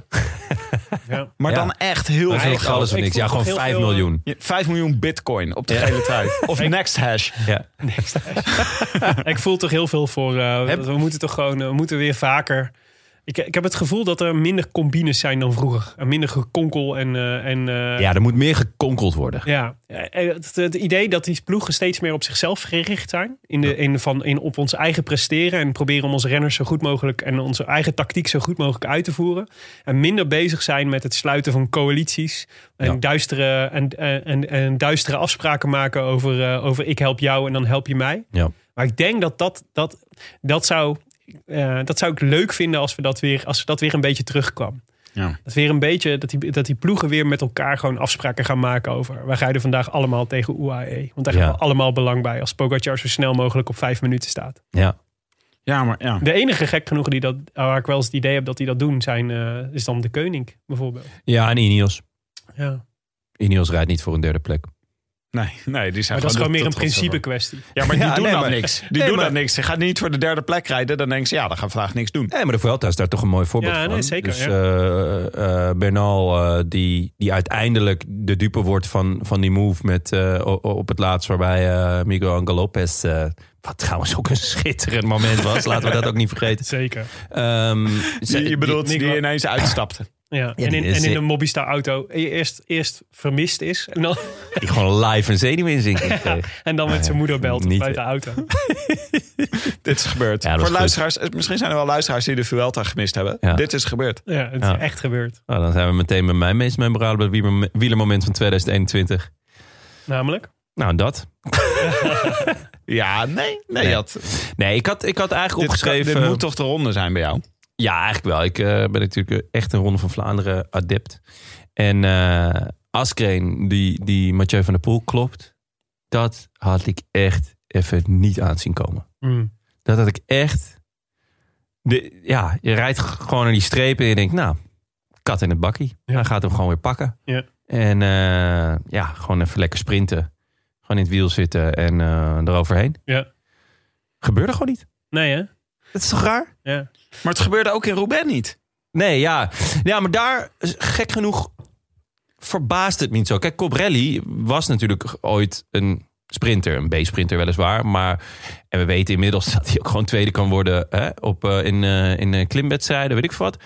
Maar ja, dat, dat, die, dat die echt in, goed in vorm was, dat, dat wisten we wel. En dat hij ook goed kan aankomen. En daarbij was Roubaix Hij zo'n... kan sprinten. Ja, ja, dus... dus Oh ja, goed kan aankomen. ja, dus eh, dat, maar dat en Roubaix was zo'n uitzonderlijke koers, ook door het weer, weet ik wat. Dan kan het gewoon wel alle kanten op. Maar ja, Vlaanderen, ik, ik had eh, gewoon echt geen moment rekening mee gehouden dat dat eh, eh, Mathieu van der Poel deze sprint ging verliezen Ja. van Askreen. En het vette was dat Askreen dat wel had gedaan. Askreen sowieso echt wel eh, zijn definitieve doorbraak eh, dit jaar. Hij wint ook de E3-prijs. Ehm, hij pakt de Ronde van Vlaanderen. Eh, ja, dat wordt gewoon de, de, de, nieuwe, de nieuwe man bij de Koning. Ehm, en hij dacht gewoon, ja, ik ga met jou naar de streep. En Ja, Ik, ik ga je daar kloppen. Hij dacht, ja, Ik durf het wel aan. nou ja, hij dacht het eigenlijk volgens mij eerder andersom. Namelijk, het heeft geen zin om te proberen te demareren. Ja. Want er is geen onderscheidend parcours meer, zeg maar, van, vanaf het moment dat, we, dat ze samen waren. En eh, de, proberen weg te springen eh, van Mathieu van der Poel, die maar één iemand heeft om in de gaten te houden. Namelijk, als ik reed, heeft niet zoveel zin. Dus dat is verloren energie. Ja. Dus het is gewoon kansberekening. Ik, het, eh, ik denk dat ik de beste kans heb als ik, als ik ga sprinten. Ja, Gek maar hij durfde het ook wel aan. Zeker, Hij- ja, ja. Hij zei ook van ja, ik, ik wou het wel zien eigenlijk. Ja, maar gek, ge- ja, en, maar gek genoeg is dat... ik had het dus moeten zien als Van Aert erbij was gebleven. Eh, want dat had, dat had Asgreen namelijk tot, eh, tot een andere conclusie Ja. moeten, moeten, moeten dwingen. Had hij hem ook gewonnen? Nou ja, dus nou ja, tenzij, Ja. tenzij die, de- tenzij die daardoor dacht... eh, het zou goed kunnen dat ik of Van der Poel of Van Aert zou kunnen kloppen in een sprint. Hoewel ik dat nog best wel naïef vind, eerlijk gezegd. Dat hij dat Zeker. van allebei. Maar dat had in ieder geval de kans vergroot dat hij eh, iets had moeten proberen... voordat hij, eh, voordat die sprint zou eh, gaan plaatsvinden. En dan had hij hem gewonnen. Want laten we wel wezen, de, de, Van der Poel vindt het verschrikkelijk als hij verliest. Mhm. Maar dan is het nog best oké als Van Aert dan maar verliest. Ja. En andersom geldt precies hetzelfde. Ja. Dat hebben we vorig jaar in Gentwever ja, nee, dus het was, dat Dus was een hij situatie was dan- geweest waarin niemand achter Hij was dan weggereden waarschijnlijk terwijl hij een wheelie aan het maken was. Mhm. Eh, misschien dat hij nog eventjes Ja, eh, even de benen stilhield, eventjes een dansje deed. En dan zouden zowel Van der Poel als Van Aert naar elkaar kijken. Ga jij het maar doen. En dan kon hij gewoon eh, ja, met, met twee handen over de streep lekker naar huis rijden. Weet je wie de voorjaarsklassiekers wil gaan rijden volgend jaar? Ehm Geraint Thomas? Pogacar. Pogacar. Ja, hij gaat Vlaanderen rijden. Ja. Schrijf hem maar op hoor. Dit is toch Oh, hier hebben we een voorspellingje. Dit is toch een lekker. dit is Zo toch- lokken we hem weer. Hè? Zo lokken we hem weer in die feit. Just when I thought I was out. They pull me back in. Maar eh, de- de- eh, we mogen toch inmiddels wel zeggen, die Van der Poel is toch ook echt een rare kwiet. Eh, er is maar één rare kwiet. ja. En dat is Victor Kampenaert. Ja, Maar is Van, der, is Van der Poel niet gewoon zelf de categorie rare kwiet? Misschien moet er Ja. een, een WhatsApp groep komen waar Kampenaerts en Van der Poel met z'n tweeën rare kwiet Ja. kunnen uithangen. De rare en dan doen we ook gewoon... eh, Maar ik vind, ik, dus in de long run vind ik het best fijn dat Van der Poel nu dit jaar heeft gehad. Want, ehm, eh, want eh, dit betekent dat ik denk dat eh, ehm, mensen er nu belang bij gaan hebben om toch met hem naar de streep te gaan. Omdat ze niet per se denken, ik ben kansloos. Asgreen kan het, Colbrelli kan van hem winnen. Eh, en, en dat kan er wel eens voor zorgen dat de druk op hem, zeg maar, van ja, maar eh, Van der Poel ga ik dit sowieso niet doen, iets minder groot wordt. Willem, ik ga toch echt missen dat jij gewoon Ja. elke keer een scenario hebt. Gaan we eigenlijk Ja, briljante move blijkt te zijn voor. Nederlander. Het, het rood-wit-blauw eh, rood-wit-blauw randje. Ik had liever gezien dat hij gewoon Vlaanderen en Parijs-Roubaix had gewonnen. maar de kans is wel groter geworden dat hij, hem- dat hij het nu alsnog gaat doen. En ze gaan allebei voor groen, hè? Ja. Komend jaar in de Tour. Ook te gek. Stel je Zowel Van Aert Het is ook geen moment saai. Het, oh, sorry. Ja, ik praat Nee? echt dwars Nee, doorheen. kom maar het, eh, het is slecht voorbode hè, voor volgend jaar. Er doorheen. Eh, maar Van der Poel, geen saai moment. Dat is Nee. toch ook... Dit bewijst ook maar, deze sprint bewijst maar weer... met Van der Poel kan alles gebeuren. Never dull moment. En Willem, wat eh, had je als memorabel wielermoment opgeschreven? Nee, ik had hem al gezegd. De triple van Van Aert in de Tour. Ja. Ja. Maar ik wil wel door, want ik, ik wil Van Aert... eh, want we gaan nu naar de leukste renner van 2021. En daar, ik zet dus gewoon Van Aert eh, bovenaan. Ja, Ehm, snap ik wel. ik vond hem echt... Ik bedoel, nou, wat noemde net zijn erelijst al. Ehm, ik vind dat echt insane. Ik ben Nog één met keer de eerlijst. Gewoon heel even. Twee er keer twee ritzegens in Tirreno, gent We wilden het kort houden, toch? Amstel de Gold? Race, Belgisch kampioen. Tijdrit, bergetappe, sprint. eh, een sprint op de Champs-Élysées in de Tour. Zilver op de Olympische Spelen en op het WK tijdrijden. Vier ritzeges en het eindklassement in de Tour of Britain. Ik hoor geen E3-prijs. Nee, zeker Nee, geen drie. en zeker niet drie keer de E3-prijs. Nee, Dat, Niet- eh, klopt. Hè? Ik heb, eh, en Jan Raas in ik ieder heb echt... ehm, eh, er zijn meerdere renners die ik hier had kunnen noemen. Maar ik vind Van Aert is wel echt dus de top van 2021. Voor mij. Als je Van Ja. Aert en eh Pogacar met z'n tweeën de ronde van Vlaanderen laat rijden, Willem. Ja. Wie wint er dan? Gewoon mano a mano. Ehm, dat zou leuk zijn, Ja, toch? ja, dat zou leuk zijn. Ik denk Pogacar. Ja? Ja. Vlaanderen? Wauw. Nee, Vlaanderen niet. Ja, maar Vlaanderen wint van Aert. Zeker één tegen Wel echt een leuke. En dan op een eenwieler of zo. Of op een tandem. Hoe bedoel je? Hoe moet ze Met z'n tweeën, ja. En dan pas in het la... Nee, Goh, nee, ik weet het niet. Nou ja, goed. Ja, dit is ook Nee, een, van Aert wel. Ehm, maar Hoe hij- leuk wedstrijdelement Ja, zou dit zijn. leuk. Eén tegen één. Ja, head-to-head gaan doen. Ja. Maar hij moet... eh, het is wel leuk dat, dat ehm Poga dus eh, eh, ehm, Vlaanderen gaat rijden. Die heb ik namelijk als, als leukste renner van, eh, van dit jaar. dat Want was mijn tweede keuze. Ehm, van Aert moet namelijk, eh, want, want in, in, in dit rijtje wat je net opnoemt, staat niet de reden waarom je uiteindelijk niet zo'n heel sterk eh koppelvoorjaar reed. En dat is namelijk dat hij voor een klassement ging ook in de Tirreno. Hij wordt uiteindelijk tweede Ja. met op het tandvlees. Hij heeft echt elke rit daar weer gekoerst om, om eh, secondes te sprokkelen, om eh, bonies te pakken. In, nou ja, dat hadden we al gezegd, beesten weer. Dat heeft hem wel opgebroken in het voorjaar. Ja. Dus eh, eh, ergens is hij, denk ik, ook soort van tegen zijn eigen ehm, eh, grenzen aangelopen. Ik denk wel dat er nog een andere factor is die hem parten speelde in het voorjaar. Dat was namelijk het ontbreken van Mike Teunissen. Ja, ja. Want hij had natuurlijk, hij werd, daar hebben we het ook vaak over gehad, dat hij in het voorjaar echt matig ondersteund werd. Nathan van Hooydonk was eigenlijk de beste renner van Jumbo-Visma Ja. toen. En dat is dit jaar, gaat komend jaar ook ik wou zeggen, daar hoeven we ons geen zorgen meer over te maken. Eh, Laporte komt erbij. My boy, Ja, dat is natuurlijk uh, My boy Tish, Ties. bedoelt hij? Ties Benoot, ja. En die andere Belg. Eh Tosh, Ties en Tosh. Tosh van der Zanden. Dat wordt sowieso een leuke. Misschien kunnen we, omdat Willem nu weggaat, dat we de, de, de Ties en Tosh podcast kunnen noemen. Ja. Dat lijkt me heerlijk. Zo, zo, ik vind dat je twee chihuahua's moet kopen die je zo noemt, John. Die je dan altijd hier op de stoel naast je ja, zet. team Ties en Tosh. Ja, De TTT. ja. Maar eh, oké, ja, Poga is jouw, eh, dat is- dat is jouw... eh, Ja, voor de eerste sinds Merck, die, de, de Merks, die de, de Tour en Luik en Lombardije pakte. ja. Dus een voorjaar, een, de, de, de Tour en, en het najaar. Ja. Ja, ehm, wonderbaarlijk. Hij staat, eh, nou ja, wat je ook net zegt, dat, dat je ook twijfelt over of, of hij eh, misschien wel Vlaanderen zou winnen van eh, ja. van, van Aert. Ja, ik, Dat- zie geen, ik, zie geen, ik kan geen argument bedenken waarom hij het niet zou kunnen. Ja, de sprint. Ja, maar hij heeft een hartstikke goede sprint. Ja, maar niet Hij versloeg alle Philippe in, eh, in, in eh, Luik, Bastenaken, Luik. Ja. Kan toch ook een aardig eindje sprinten? Klopt, maar niet zo goed als Van Aert. Ja, je weet het nooit. Met, eh, dat, is met dat soort lange koersen is toch altijd een beetje... eh, Tuurlijk, dan komt uiteindelijk de tong ja, want ik natuurlijk zou ook zeggen, ook niet zo goed als Mathieu van der Poel. Maar ja, Kasper Asgreen wint ook van Van der Poel. Ja, ja, ja, ja. ja. En ik zou dan zeggen, Pogacar heeft in ieder geval een betere eindsprint dan Asgreen. ja? Normaal gesproken. De tong van Toledo legt Askreen erop? Denk ik wel. Weet ik niet hoor. Over Van der Poel gesproken. Ja, Ja, ook, eh. Weet je wie ik de leukste renner vind van 2021? Max Verstappen. Oh nee, ach, dit, dit knip ik eruit. Welke Ja. zitten we? 1,26.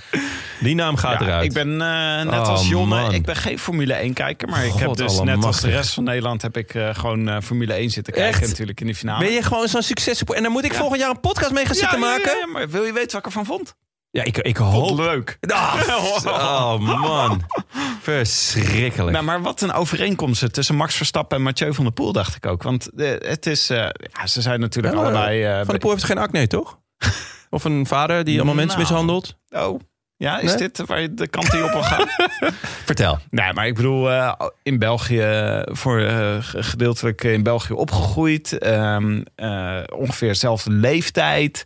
Ehm, maar wat, eh, wat vooral wat ik zo opvallend vind, is ook hun manier van de wedstrijd aanpakken.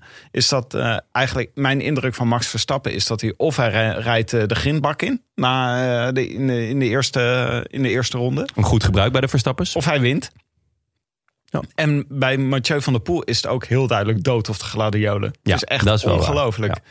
En we hebben ook een paar keer hebben we tegen elkaar gezegd... ja, hij moet wel wat slimmer koersen. Maar ik vind het dus zo leuk dat hij nog niet slim koerst. Mhm. Het is gewoon elke keer... het is gewoon feest met hem. Je weet gewoon dat als hij aan de start staat... iedereen kijkt naar hem en hij eh, geeft je altijd spektakel. Ja. Dat was toch afgelopen jaar was Nou, dat en eens hij- te meer waard. Die... Dat klopt. En, en de overeenkomst ook. Ze benoemen het allebei als expliciet doel. Namelijk, eh, de, eh, what's the use in racing of eh, fietsen als je er niet ontzettend veel plezier aan beleeft. ja. Eh, dus ik kan wel, ik, Max Verstappen, ik kan wel heel saai rondjes rijden. eh, en dan keurig derde worden en risicoloos hebben rondgereden, zeg maar. Maar dit is een publieksport, weet je wel. Ik, ik wil het zelf super vet vinden. En ik wil gewoon, eh, ik wil het publiek vermaken. En Van Ja. der Poel heeft precies hetzelfde, volgens mij. Ik wil, gewoon, ik wil gewoon lol maken. Dat is ook waarom die Milan Sanremo zo moeilijk aan kan. Omdat het al zes uur lang op de Ja. fiets Ja. eh, niks hoeft te doen dan Ja, in de peloton was, rijden. dit was werkelijk zo, toch? In Milaan Sanremo. Dat Ja. hij een probleem Ja. was dat het zo Ja. lang zou duren Ja. voor hem. Nou, dat zou hij ook zeggen. saai. Ja, precies. Ja, het grootste probleem van Van der Poel is dat hij verveeld raakt. Ja. Ja. Maar jij denkt dus is dat geweldig. het niet lang gaat duren voor, voordat er een, eh, een freestyle komt van Ali B. Dit jaar in het dat- peloton. Ik sluit er niet uit. Dat zover wil ik Of gaan. een, eh een, een de Gordon. Want dat zijn een beetje de mensen met wie jij je nu begeeft, hè? Ja, maar zou je dat ook krijgen? Ik ben ook wel benieuwd of je dat in het wielrennen nou ook krijgt. Als er een Nederlander in de gele trui rijdt Oh en naar Parijs gaat... of Gordon dan ook daar eh, eh, zichzelf gaat filmen. ik Ja. hoop het niet. Ik hoop het. Maar goed, ik vond Maar, Mathieu en het zijn dus ook, en het echt- zijn dus ook eh, nog meer overeenkomsten. Het zijn dus allebei supersterren in hun sport. Wel, Formule 1 is echt nog wel way bigger dan, eh, dan de wielrennen natuurlijk. Maar die allebei redelijk at ease lijken te zijn met hun eigen status. Dus ze vinden het allebei prima dat ze superster zijn. En allebei ouders die ook uit dezelfde sport komen. ja, Dus en het daar echt- super goed in waren. Ja. Ja. Het grappige is dus dat eh, niet Van Aert, niet eh Poggi en niet eh, Van der Poel de superster van wielrennen is. Als je kijkt naar, naar, naar, Mhm. naar reclame en naar inkomsten en naar uitstraling Ja. en naar volgers. Want dat is gewoon nog steeds. Peter Sagan. Inderdaad, ja. Ja. Gaat, hij, gaat hij ooit nog... Kan hij de total energies vinden in, zijn, in, zijn, in, Ja, die, in die machtige dijen van hem? ja. Jongens, In ehm, ehm, zeg het me. het grote gevaar voor eh, iemand als Pogacar... denk ik het enige gevaar... Ik, kom naar, ik ga nu naar Sagan toe... Ja, dat hoop is wat Sagan is overkomen, denk ik. Ja. En dan bedoel ik niet liefdesverdriet. Maar wel dat je op een gegeven moment wakker wordt en denkt... ik heb echt superveel geld op de bank. Ik heb al heel veel gewonnen. Waarom zou ik nu, als het, re- het regent buiten... Waarom, waarom zou ik nog gaan fietsen? Dat je blasé raakt. Ja, Ja. en dat is natuurlijk Nou, maar- een beetje wat, wat Sagan is, denk ik... of Sagan ook wel een beetje is overkomen. In de zin van de, de, het vuur en de honger is gewoon eigenlijk een beetje weg. Eh, en dat is natuurlijk wat, wat altijd op de loer ligt... op het moment dat je, dat je jong, succesvol en, en heel veel geld hebt, zeg maar. Het is een beetje Ja. ook wat jou in het podcast is over. Ja, nou, precies. Ja, ik wou het zeggen. Dat is natuurlijk de eigenlijke reden. Maar, maar, We hebben maar, veel te veel vrienden van de show. Ja. Ik hoef niks meer te doen.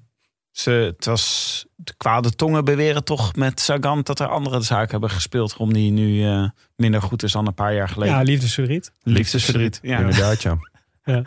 ja, dus laten we Mooi zeggen gezegd, dat ditzelfde liefdesverdriet. Weet Ja. je wel, als, eh, als, eh, ja, eh, als Pogacar ineens verlaten wordt door zijn vriendin Dr. Schmid. Ja, dan is het ook natuurlijk... eh, nou ja, stel dat, ze, dat zijn vriendin een dokter is en ook een Schmid. Ja. Ja. ja, stel je voor. Ja, zeker. Nee. Nou, dat lijkt me ook een groot gevaar. Ja, goed. Ah, ja. Eh, Sagan, eh, kijk, ik zou heel graag willen. Sagan is natuurlijk, eh, heeft een transfer gemaakt naar Total. Ja, Heeft, wat ik heel leuk vond, is dat hij eh, expliciet gevraagd heeft of Terpstra nog een jaar wilde blijven. Ja. Eh, en dat vind ik wel echt leuk. Een soort de, de oude, oude krijgers bij elkaar, zeg Ja. maar, eigenlijk.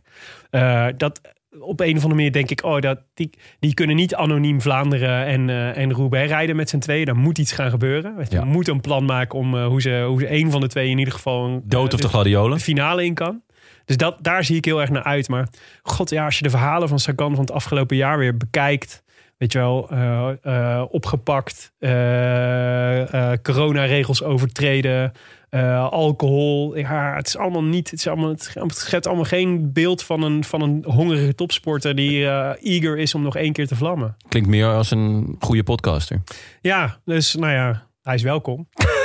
we hebben nog één Als- stoel. Als we die Tish en eh, Tosh, de twee chihuahua's, op die stoel zetten, dan kan Dat Peter zou hier lekker zijn dat we jou vervangen voor eh, Peter de Grote. Ja. Oké, jongens, we hebben nog twee puntjes openstaan. Ik wil nog een slotconclusie over het eh wielerjaar 2021. En ik wil nog een bouwdevoorspelling voor het jaar 2022. Je durft Eerst wel, maar eens 2021. Willem, hoe zou jij dat eh, hoe zou je Ehm, het omschrijven? ja, toch. ehm, Dit is de hamvraag, hè Willem? ja, dit is de hamvraag eigenlijk. Ja, precies. Nou, ik heb hem eh, dit jaar de hegemonie van de multitools genoemd.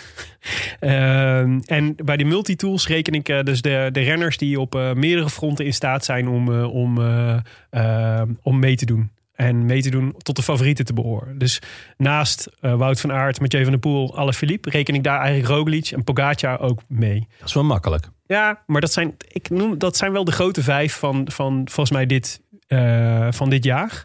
Omdat het zo moeilijk is om überhaupt een wedstrijd voor te stellen waar niet één van die vijf favoriet is als ze aan de start staan.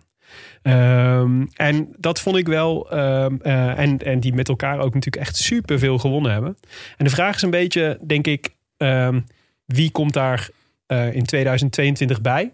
Wie kan, mag er eh, in het WhatsApp-groepje of gaat uit het WhatsApp-groepje? We vreesden even natuurlijk afgelopen jaar voor Alaphilippe... als dat hij, eh, dat hij zijn plek zou verliezen. Nou, die won toen het WK en eh, zit weer twee jaar geramd, denk ik. Zeker. Schreef ook daarna een schitterend boek vanuit de ik-persoon. precies. Ehm, ja, maar de, de, de, hun hegemonie vond ik wel, vond ik wel dat vond ik eigenlijk wel het verhaal van, van 2021. Zo, zo, zo zal ik er wel naar terugkijken, denk ik. En ik ben heel benieuwd wie daarbij komt. Ja, Bernal, eens een Evenepoel, Pitcock, Cobrelli, Hirschi, Padoen, Carapaz, Askreen. Asgreen. Ik Ja, vind uh, Pitcock hier misschien wel eh, frontrunner in dit groepje. Ja, denk ik ook. Ja. En eh Ethan Hater. Echt? Die, eh, Nu al? Koor je hem nu al? Ja, dit ga, die, eh, die, moet- die gaat het wel moeten doen, ja, komende, komende jaren voor, voor Ineos. Hm? Ja. Eh, mag ik me gelijk doorpassen naar jou, Jonne? Eh, de, de, de slotconclusie. 2021, wielerjaar Ja. 2021. Ja, ehm, ik, vond het, ik vond het uiteindelijk een, een, eh, een, een, een jaar met twee gezichten. Dus ik vond het een schitterend voorjaar met, met dus veel verrassingen. Dus uiteindelijk, eh, elke koers was spannend en raak. Dus echt van, van de Tirreno, waarin elke etappe gewoon fenomenaal was. Maar dus ook met het Baskeland, dat schitterend was. Ja. Parijs-Nice natuurlijk. Allemaal echt mooie koersen. En de grote rondes. Eh, ja, wat ik al zei, goede hoofdstukken. Dus de etappes los waren echt mooi. Maar eigenlijk ontbrak elke keer de strijd om het klassement. Zowel in de Giro, als in de Tour, als in de Vuelta. Ja. En ja, dus goede hoofdstukken zonder eh, een, eh, een samenhangend verhaal. Ja. Dat, Nou, ik vind het ook wel interessant over dat, dat schitterende voorjaar met veel verrassingen. In de intro hadden we het natuurlijk al een beetje over hoe het effect van corona, zeker begin 2021, op. Was, er hing natuurlijk voortdurend een soort sluier overheen van gaat het wel door? En gaan Ja. niet koersen gecanceld worden? Eh, waardoor denk ik heel veel renners ehm, het gevoel hadden: we moeten elke kans grijpen die, we, die we kunnen krijgen. Dus we, gaan er, we vliegen er gewoon bij alles vol en vol in. En ik kan me ook voorstellen dat dat op een gegeven moment dan een soort leidt. eh, dat, dat er daardoor de piek voor heel veel renners wel echt in het, in het voorjaar al lag. Van Ja. daar moeten we met z'n allen, daar moeten we met z'n allen heel erg goed zijn. Want daar, daar, daar weten we in ieder geval zeker dat dat nog doorgaat. ja, iedereen gaf alles. eh, elke koers waar die reed. Ja. Ja. Weinig, er werd weinig gewandeld dit jaar. Timmetje. Ik had eigenlijk twee dingen opgeschreven. Ehm tikkie voorspelbaar dit jaar. Maar dat kwam door de rondes vooral. Eh, daardoor werd het een beetje een subtiel wielerseizoen. Je moest gewoon goed kijken om, eh, om eh, te zien wat er allemaal heel erg leuk was. En dat er toch wel een heleboel bijzondere dingen gebeurden. Ik had ook verrassend veel voorspelbokalen goed dit jaar. Dat is niet, geen goed teken. Dat is geen goed teken. Nee, als jij dus, alle eh, voorspelbokalen als ik, goed eh, hebt, dan, dus ik- dan weten we hoe laat het is. Ja, precies. Dat is, eh, En ik wilde hem toch even noemen. Het was een seizoen met een klein luchtje. Een geurtje. Ik Een vond odeur. gewoon een odeur. Ik vond gewoon, ik vind nog steeds, ik vind Sloveense wielrennen, vind ik raar. Ik vind Bahrein, vind ik raar. Padoen, eh Cobrelli, die eh, bergop meerijdt. Ik heb toch een beetje, ik heb ehm, Gino Meder. slecht, slecht voorgevoel Ja? over dingen, over de dingen. Jij, Gino eh, Meder, ja. Dus, Jij als, eh, als politicoloog ja, we hebben het kijkt vooruit. keer- Je voelt een, und Ja. Ja, precies. Something's brewing. Ja, Something's cooking. Ja, En it's en, eh, fishy. ja exact. Ja, eh, maar eh, ik, ja, we hebben het al een paar keer genoemd. eh, allemaal rare Sloveense connecties. Mhm. Eh, en daar kunnen, kunnen we absoluut geen conclusies uittrekken. Maar het is gewoon niet leuk, weet je wel. Ik vind het niet leuk dat er een Bahrein en een UAE is. En Nee, sowieso zijn het natuurlijk best ehm gare ploegen. Toch? Ja. Eh, uit Midden-Oosten. Zonder echte wielercultuur of zo. Heel veel geld, maar niet echt een traditie of zo. Mhm. Ja, waar zijn gewoon de eerlijke Gerolsteiners en de, eh, en de Saunier Duval. Ja, gewoon, De ik, vind het prima om opgelicht te worden, maar dan wel gewoon de Italianen. ja. Weet je, ik wil Inderdaad, gewoon jongen. genaaid worden door een man Niet in door een... de sheik. Nee, gewoon door een man in een mooi pak en een slecht verhaal. Weet je? Dus eh, echt gewoon een hele pot brilcreme. Maar eh, mag- ik wilde het gewoon gezegd hebben, zodat mocht er iets gebeuren, weet je Oh, wel, jij op dit dekt je front, lekker in. Dan kan Ja. ik zeggen, hey, maar ik zei het al hè, toen. ik Je had wel eh, overdreven veel voorspelbokalen goed dit jaar, Tim. Dat Ja. was, zo, vond ik, ik bedoel, als je dan toch over verdachte prestaties Ja, dat hebt. ja. Ja, wat heb jij dat- gegeten? Vond dat, vond dat verdachter dan uh, Colbrelli in Parijs-Roubaix, hoor. Ja. En, dan, en, dat, en dan kun je gaan nadenken van... Ja, er stond ook ineens een koelkast in de studio. Ja. En er was ineens een office manager die van alles klaarlegde voordat En- wij en- en kwamen. we gaan in één keer naar 650 vierkante meter. Ja, waar halen we ineens al die eh, centen vandaan? Nou, ja, ik, eh, ja, ik ben in ieder geval blij eh, dat ik mezelf mag zijn. Waar ben jij op vakantie geweest afgelopen zomer? Was het Slovenië? Oh ja, Slovenië? Ja, ja. Dubai. En wat is eigenlijk wat zo zoals van Slovenië? Dubaieus. Zo staat van Tim staat ook op de foto met Skopje. Eh, Skopje, denk ik, ja. Skopje? Of is het niet Bratislava?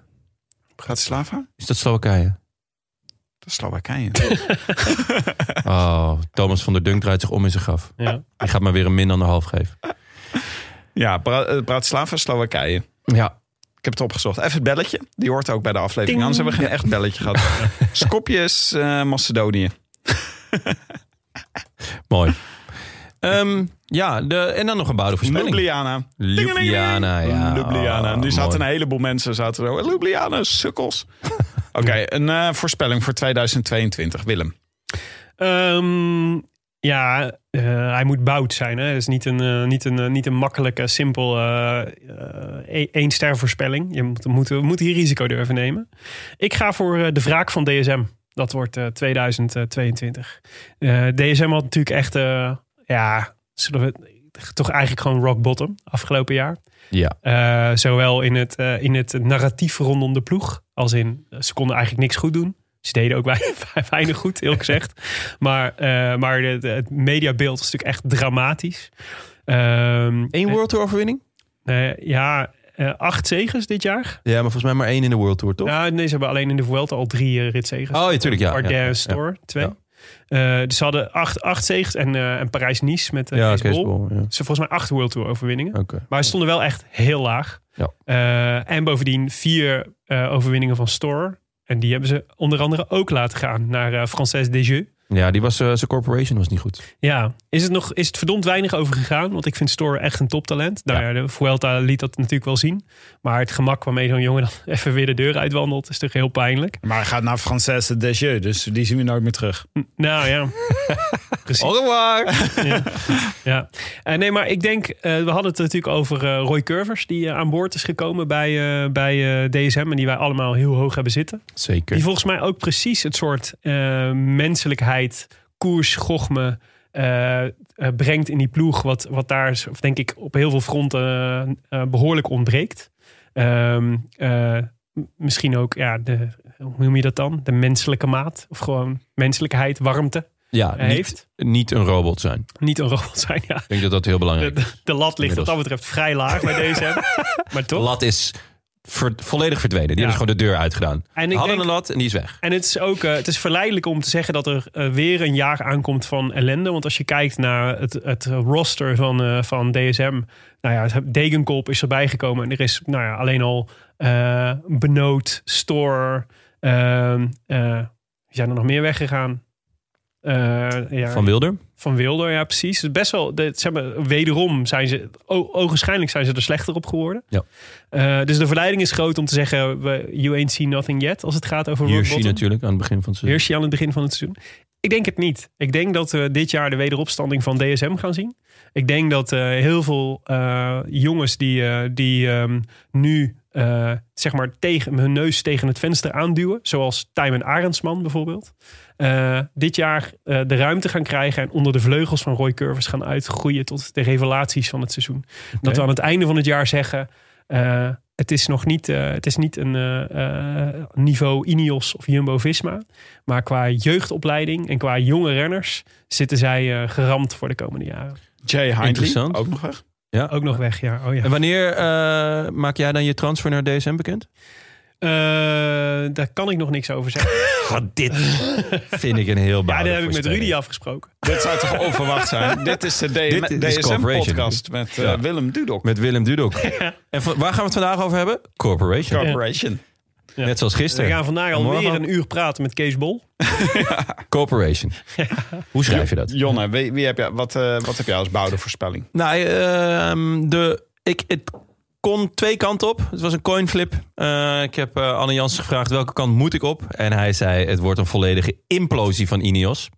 Ik dacht, kan natuurlijk ook nog. Hè? Dat ze weer helemaal terug zijn aan het front.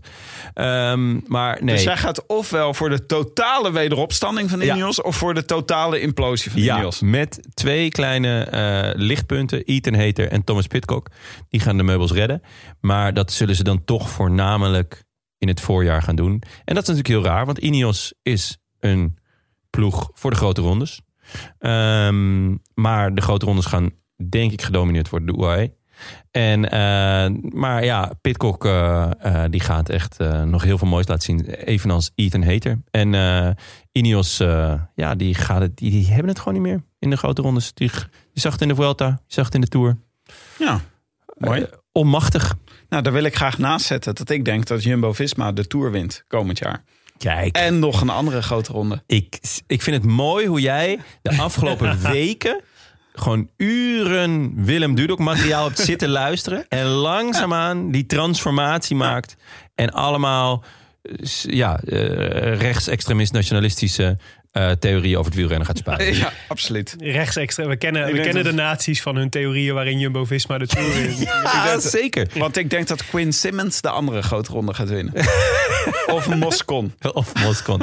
Nee, ja, zeker. In mijn kamp. De epiloog ging over Jumbo-Visma. Dat ze hem gingen winnen. Maar vertel, Tim. Nou ja, nee, eh, zit verder geen... eh, ik denk dat Roglic gewoon echt ontzettend goed is. En eh, een heel serieus gevaar is voor Pogacar. Maar de Jumbo is volgens mij nog alleen maar sterker geworden als ploeg. Ja. En eh, ik denk dat we gewoon uit de categorie Vingegaard of... ehm, hoe heet hij ook weer? Onze eh, Vos. Tobias Vos, onze Duitser. Duitser, Noor, Noor, Noor. Noor, juist. En, of Sam, eh, Sammeke Boterhammeke. Ja, dat, Dat, zou leuk er, zijn. dat, er gewoon, dat we nog een andere ronde gaan winnen. Gewoon omdat ze dan, weet je wel, dat- omdat alles op de Tour gericht is. De plan B van Jumbo is heel erg sterk op het moment. Mhm. Dus eh, ik hoop eh, en verwacht er veel van. Mooi. Nou, bouw, bouw de voorspelling, toch? Ja, ik zou het, eh, dit, dit- dit vind ik ook een hele mooie vraag voor aan onze luisteraars. Bouw de voorspellingen voor 2022. Ja. Het is toch lockdown, dus je hebt s'avonds niks te doen. Dus bedenk maar even, bedenk maar even wat er in 2022 voor bijzondere, waanzinnige, ongelooflijke, geweldige dingen gaan, eh, gaan eh, gebeuren. In het, eh, in en om het peloton. Eh, we zullen daar op Vriend van de Show wel even een postje aan wijden. Dan kun je daar je voorspellingen eh, neerzetten. En genieten van de voorspellingen van de andere luisteraars. Nou, En laten we ik dan... vind dat je een beetje op ons terrein komt, Willem. Maar, Oh, sorry. Ja, ja. dus, ja. Hij rege- regeert weer over zijn eigen schaduw. Ja, zo zo. kennen we hem. Zo kennen we hem. Is toch leuk, jongens? Ja, is Weet je, die luisteraars betrekken. Dus een goed onderbouwde, Ja. bouwde voorspelling. Onderbouwde bouwde spe- voorspelling. Mooi. En Zeker. eh, daar komen we een beetje aan het einde van deze kerstspecial. En deze eh, Ja. emotionele achtbaan van een aflevering. Ja. Ja, ja. Willem, eh, het is nog momenten. Als je nog even, als je nog heel, je hebt even je gedachten kunnen laten gaan over vijf jaar Rode Lantaarn. Over ja. analyses, grappen, Ja. eh, mooie, mooie bouwde voorspellingen, goede voorspellingen. Dit is jouw Twan van Peperstraat momentje. Ja. Twan Ja, van Peperstraat momentje. 20 jaar Studiosport. Ja. Ja. Nou, ik heb wel een paar, ik heb wel een paar conclusies hoor, moet ik zeggen. Ja. Die ik, eh, die, ik, die ik wel met jullie wil delen. Hoe, gaan ze allemaal voor mij? Of, of, of alleen maar de helft? Eh, een kwart. Ah, Nou, vind je dat acceptabel? Uh, teleurstellend. Ja, nee. ehm mijn, dus ik dacht wel, je moet natuurlijk, er moet natuurlijk altijd, het is altijd zo'n mooi moment om even, even inderdaad te bedenken van wat is nou, wat hebben we hier nou uit geleerd, zeg maar, van de afgelopen tijd. En ik dacht, en kijk, voor mij is één ding staat echt als een paal boven water en dat heeft me echt verbaasd dat ik in die vijf jaar en die 228 afleveringen dat we de Rode Lantaarn hebben gemaakt, eigenlijk alleen maar meer ben gaan houden van wielrennen. Dat is eigenlijk heel gek, want je wordt, je wordt eigenlijk soort gedwongen om meer te kijken door die podcast.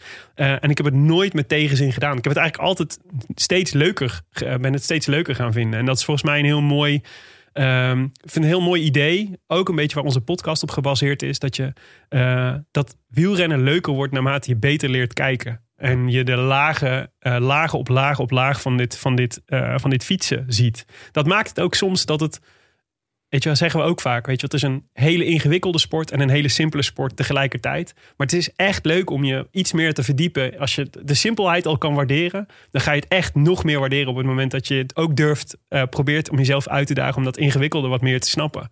En de gekke theorieën erbij te bedenken. En je iets meer probeert in te lezen of in te leven in wat, waarom een renner op een bepaald moment een bepaalde beslissing maakt. Vond dat echt te gek. Vijf jaar geleden dacht ik al dat, dat ik dit, wist. Dat wielrennen de mooiste sport ter wereld is. Maar na vijf jaar zo intensief bezig zijn met deze sport, weet ik het echt zeker. Uh, dus wielrennen kijken blijf ik de rest van mijn leven doen. Uh, en ik vind het ook onze, onze burgerplicht om een, nieuwe generatie uh, bankzitters op te leiden. Kijk nu even naar jullie. En jullie hebben allebei, allebei ook kinderen. wij moeten ervoor zorgen dat, eh, dat, eh, dat, dat wielrennen in de komende jaren schaatsen weer gaat inhalen als de belangrijkste sport van Nederland. Kijk, Domme, het is echt de moeite waard. Het is echt veel leuker dan in plaats van de hele tijd naar die rondjes rijden. Ik weet niet of die tv. de be- belangrijkste sport van Nederland is. Maar Nou ja, heeft in ieder geval twee keer zoveel kijkers zijn. het. Toch? vind ik ook gênant. Tweede, dus dat, dat is één. Mooi. Hè, wielrennen is Mooie de mooiste sport ter conclusie. wereld. Tweede is, ehm, als je vertrouwen wil houden in de mensheid, dan doe je er goed aan om af en toe even in onze mailbox te kijken. Volgens mij. Wat ik echt fascinerend vind, ehm 99% van de mensen heeft in hun contacten met de Rode Lantaarn altijd het motto van mijn oma gevolgd. Als je niks aardigs te zeggen hebt, dan zeg je maar niks. Ja. Ehm, en, eh, en al die mensen die dachten toch, ja, maar ik heb wel iets aardigs te zeggen en ik ga het verdorie doen ook. Eh, ik vond dat echt te gek. Ik vond dat heel bijzonder om al die mailtjes en al die berichten te zien. eh, die altijd opbouwend, bijna altijd positief, bijna altijd meedenkend zijn. Ehm, zelfs al lijkt het soms niet zo in het tijdsgevricht waarin we leven. Voor mij heeft het altijd bevestigd: de goede, lieve, zachtaardige mensen. De meedenkers zijn echt, echt met veel meer dan de cynische klootzakken. En als je dat niet gelooft, moet je een keer in onze mailbox kijken. Want dat Ja. is zo. Ehm, derde conclusie. Ja, mooi. Uiteindelijk is praten over sport natuurlijk niet heel veel meer dan moedige pogingen doen om het leven zelf te begrijpen. en daarnaast je band met eh, je vrienden te bekrachtigen. En ik deelde laatst een artikel met jullie. Dat ging over dat mannen daar tegenwoordig kennelijk een podcast voor nodig hebben. om, om, met Ja. elkaar, om met elkaar hun gevoelens te delen. En daar kun je best wat van vinden. Een heleboel. Je psycholoog zal, het ongetwijfeld, zal er ongetwijfeld iets, iets over te zeggen hebben. Ja, Maar heren, ik ben heel blij dat dat met jullie was in de afgelopen vijf jaar. Ik heb genoten van jullie gezelschap, van jullie inzichten, van jullie grappen en theoretes. Ehm, ik denk dat we met elkaar de meest de, de op één na succesvolste tridenten zijn geweest die het wielerlandschap ooit heeft gekend. en weet dat ik heel trots ben dat ik deze kathedraal van, het, eh, van de podcast, deze Sagrada Familia van de Rode Lantaarn, met jullie heb mogen bouwen. hoe heet dat kapelletje ook weer? Het kapelletje van eh, de Madonna del Ja. Ja. Precies, die hebben we gebouwd. Ja, nou en ik noemde net die, eh, dus dank daarvoor. We hebben dat echt Jij heel erg gewaardeerd. Ehm, de laatste conclusie, ehm, ik vind, eh, ik had het net over onze mailbox. Ehm, die geeft soms echt een heel mooi inkijkje in de rol die een podcast als die van ons soms speelt in het leven van mensen. Ehm, dat begon, weet ik nog goed, Tim, toen in 2016 in die zomer die podcast maakte. En dat we toen een mailtje kregen van iemand, toen we daarmee stopten, toen de tour afgelopen was. eh, of er alsjeblieft nieuwe afleveringen kwamen. Want ze gebruikten die afleveringen altijd om bij in slaap te vallen. Daar werd ze al heel rustig van. Waarvan wij toen niet wisten, moeten we dit nou opvatten als een compliment of als een hele diepe, diepe belediging. Dat we zo slaapverwekkend zijn dat iemand het daarvoor gebruikt. Maar eigenlijk dacht ik, toen dacht ik al, toen ik dacht, ja, maar dit is eigenlijk, nee, ik, ben, ik kies ervoor om dit te beschouwen als een compliment. Want kennelijk betekent het dat iemand dat zo geruststellend of prettig of eh, vindt dat je op het zo'n intiem moment, namelijk het moment van dat je van waken overgaat en slapen, ons bij je wil hebben. en, ehm, en, en daar begon het. En, het, en dat, ik heb, we hebben afgelopen jaren regelmatig van dat soort berichten gehad. En het eindigde niet zo lang geleden ehm, met een mailtje van iemand die tijdens een moeilijke periode met een burn-out en een angststoornis eh, eh, onze mailtje stuurde. Dat wij haar op, eh, op haar koptelefoon mochten vergezellen tijdens het wandelen. Wat ze graag deed in die periode dat het niet zo goed ging. En die schreef, en daar werd ik echt door geraakt. ehm, eh, dat ze daardoor reden vond om te lachen. In een periode dat er voor haar niet zoveel te lachen viel. Eh, en dat Ja, vind ik heel tof. Dat was een heel mooi mailtje, ja, Ja. zeker. Ehm, ja, wat valt er nog te zeggen als je dat kunt zijn voor iemand, Ja. denk ik. Dus ik heb daar, ik heb daar, ehm, ja, ik heb daar echt heel erg van genoten. Het heeft me echt verbaasd dat jullie luisteraars zo massaal en zo gretig wilden luisteren. Maar ik vond het echt geweldig dat jullie het hebben gedaan.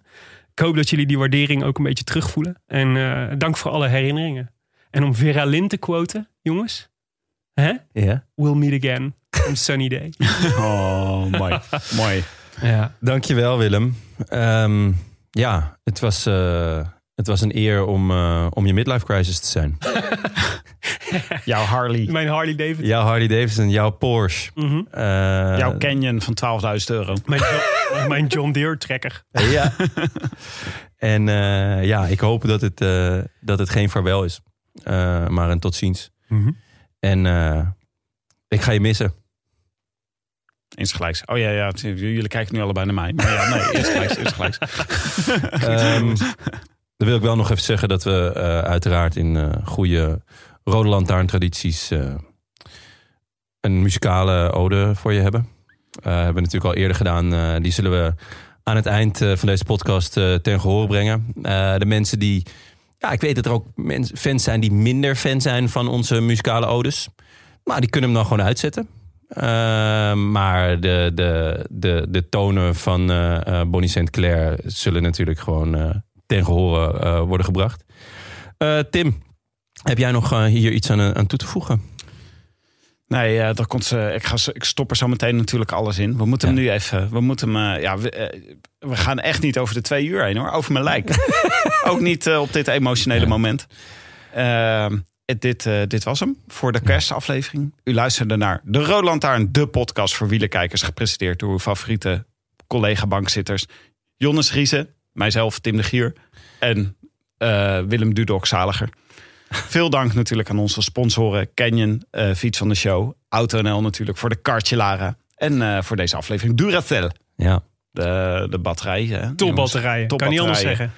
Eh, En last but not least, Willem, Willem. Dudok. Ja. Vond je, het, le- vond je het een beetje leuk? Vond je het leuk? Dat vragen we altijd aan onze gasten. Ah, ja. ja, ik vond het echt heel leuk. Het is heel leuk om zo eens even een uurtje zo je eigen gedachten te kunnen laten gaan. Ik Ja. ook heel verbonden met jullie. Wat, Ja. ga je, wat ga je nu doen eigenlijk? Wat ga je dan... eh, wat What's ga je- next? Ga je een Eh, podcast maken nog? Ja, ja over schaatsen. Of schaatsen? Oké, nou, nou, we horen het wel, we horen het wel. Ja, Ja. ja. wij, eh, wij zijn er eh, volgend jaar weer. En eh, dan eh, schuiven wellicht eh, Frank Heijnen of Benja of Anne Janssens eh, aan. Dat eh, gaan we, gaan, we- zijn we allemaal nog mee bezig. Eh, wordt in ieder geval wel heel mooi, dus er komt nog heel veel moois aan. Eh, voor nu veel dank aan onze vrienden van de show. Ja. Zoals eh, Simon Schimmel, Alexander Hagemeijer, Tommeke Boterhammeke, goeie naam, Ja. en Esther Visser. En ook Teun Haas, Jan Lassure, Tom Smulders, Kevin Wood. Teunhaas, heb je die, heb je die nog verzonnen op het laatst? Nee, Gewoon van Beunhaas, Teunhaas gemaakt? Dat vind ik dan wel weer klasse. Dat je op, op, zo'n moeilijk moment toch nog dit kan vinden. zeker. Eh, wieltjesplakker Dirk Meijsen, Janneke van Wijngaarden en Tara van der Borg. Allemaal heel veel dank. Wil je je aansluiten bij dit Rode Leger van inmiddels meer dan 1200 vrienden? Kijk dan even op de rolandtaarnpodcast.nl en, eh, en trek de poeplap. De Roland Taarn wordt verder mede mogelijk gemaakt door Dag en Nacht Media en het Skoers.nl. Met veel dank aan de redactie Bastiaan Gaillard, Maarten Visser, Leon Geuyen. Als mede notaris Bas van Eyck. Tevens gediplomeerd brandweerman Te Made. Het Worstenbrood en Postduiven Mekka van Nederland. Willem, voor de allerlaatste keer Ja. hebben we nog een update. Ja, nou ja, ik ga ervan uit dat jullie dit gewoon eh, doorzetten, toch? Gewoon Ja, gewoon alleen als we je elke week even mogen inbellen. Mm, Oké. Nou, ehm, ik neem jullie graag even mee dan naar maandagochtend 15 november. Eh, toen het eh, om 11 uur 55, net voor de lunch, werd het brandweerteam Maden gealarmeerd door een, voor een gaslekkage bij de Prinsenpolderflat in Maden. Dat is ook weer waar bejaarden wonen, uiteraard. Eh, die bleek ontstaan te zijn tijdens graafzaamwerkzaamheden. En nu komt het uit voorzorg, omdat onduidelijk was hoe het gas zich, had, zich zou gaan verspreiden en wat, hoe gevaarlijk het zou zijn. Zijn alle bewoners van de Prinsenpolderflat tijdelijk opgevangen in het restaurant van de zorginstelling. En ik denk dan met een advocaatje en slagroom, hoop ik voor ze. Vera Lynn op de speakers. Lekker, maak er maar iets gezelligs van. Dat zou Ja. leuk zijn. Maar zoals altijd heeft eh, de brandweer Maden het, eh, het incident onder controle gehouden. En in de woningen eh, zijn metingen verricht en is de lekkage verholpen. Ehm, later die dag was er nog iets, maar dit was het belangrijkste. En ik, ik vond gewoon dat beeld zo mooi van al die, al die bejaarden die dan lekker tijdens een gaslek eh, advocaatjes met slagroom zaten te, zaten Ja, te maar ik, slurpen. ik vind het vooral heel opbeurend dat er echt een gaslek was. ja, Ja, dat was er dat zo. het niet gewoon niet weer een prank call was. Van Nee, maar die misschien ene, was het wel een, een, een bejaarde die dat bewust heeft gedaan omdat hij wist, dan, Dan krijgen we dan advocaatjes. krijgen we advocaatjes. Dan mogen we een keer Dus weer dan de moeten deur we uit. geëvacueerd worden. ja, dat sluit ik niet uit. Schitterende update. het is mooi. goed om te horen. Het voelt ook als, eh, als goede closure. Deze Ja. advoca advocaatjes en Ja. slagroom. We eindigen met advocaatjes en slagroom in, het, in de Prinsenpolderflat in Maden. Wil je reageren op deze Roland Taarn? Dat kan. Je vindt ze op Twitter en de Gram. En mailen kan ook altijd op groetjes.deroodlantaarnpodcast.nl voor al je fanmail aan mij. Maar wellicht ook een keertje aan Willem. Dat kan natuurlijk ook gewoon. Tot het eind van het jaar is eh, Willem contractueel verplicht om alles te lezen. Dus eh, mocht je hem nog iets willen toeschreeuwen. Lof, kritiek, eh, scheldwoorden, ziektes. Maar ook gewoon eh ja, eh, worstbroodjes opsturen. Kan gewoon en doe het vooral voor die tijd. Namens eh, ons allemaal bij de Roland Lantaarn. Kopje omhoog. Ook deze lockdown gaat weer voorbij.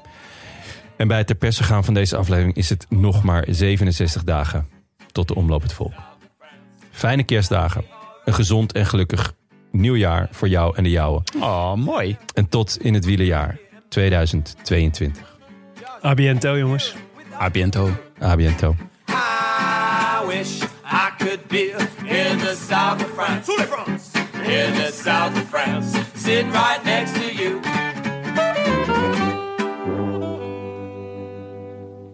Oké, take it away, Jonne. Ja, wacht. Eh, we moeten natuurlijk wel muzikaal begeleid worden. Eh, wacht, wacht, wacht, wacht. Nee, dit gaat niet goed. Nee? Jawel. Hangt er vanaf wat je bedoeling is. Voor mij gaat het heel goed. ik trek mijn broek alvast uit. Gaan we. Waarom staan daar zeven prostituees voor? Beloof dat het niet te lang duurt. Mocht niet van Tim. Kijk. Willem Dudok, je moet ons zeggen, hoe gaat- moet het oh. met ons nou? Oh, wacht even. Nog even een keer. Even het opnieuw. Oh, Tim, Ja, maar die zin is toch raar. Die tweede zin loopt zo raar. Nee, dat, dat, dat, ja, het is ook een heel raar nummer. Oké, nog een keer. Oké, nog een keer. Komt-ie. Voel je je ongemakkelijk binnen? Ja, enorm. Pak die zakdoek er maar bij, jongens. Ja, ja, ja. De waterlanders. Ze zijn niet om aan te slepen.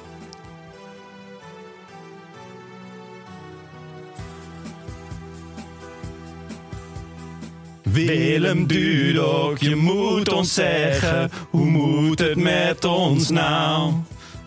Jouw vertrek geeft zo een leegte, maakt de worstenbroodjes lauw. Mooi. Mooi. Elke keer kwam jij weer met een rare theorie. Over Mollema of Kruiswijk en hun weg naar de glorie. Willem, je houdt het voor gezien. Made en ook het brandweerteam. Willem, we danken jou. Willem Dudok, je moet ons zeggen, hoe moet het met ons nou? Dat was hem, Willem. Jouw vertrek geeft zo een leegte. Oh, ik zit er nog. Ah, ik vind het ja, schitterend. ja, je kunt dit zo uitbrengen. Ja, nou ja, dat was wel het plan. Maak de worstenbroodjes lauw. Ja, die vond ik heel mooi. Vond ik Ja. Een mooie vondst. Dank je, Ja. dank je. Ja. Dankjewel, jongens.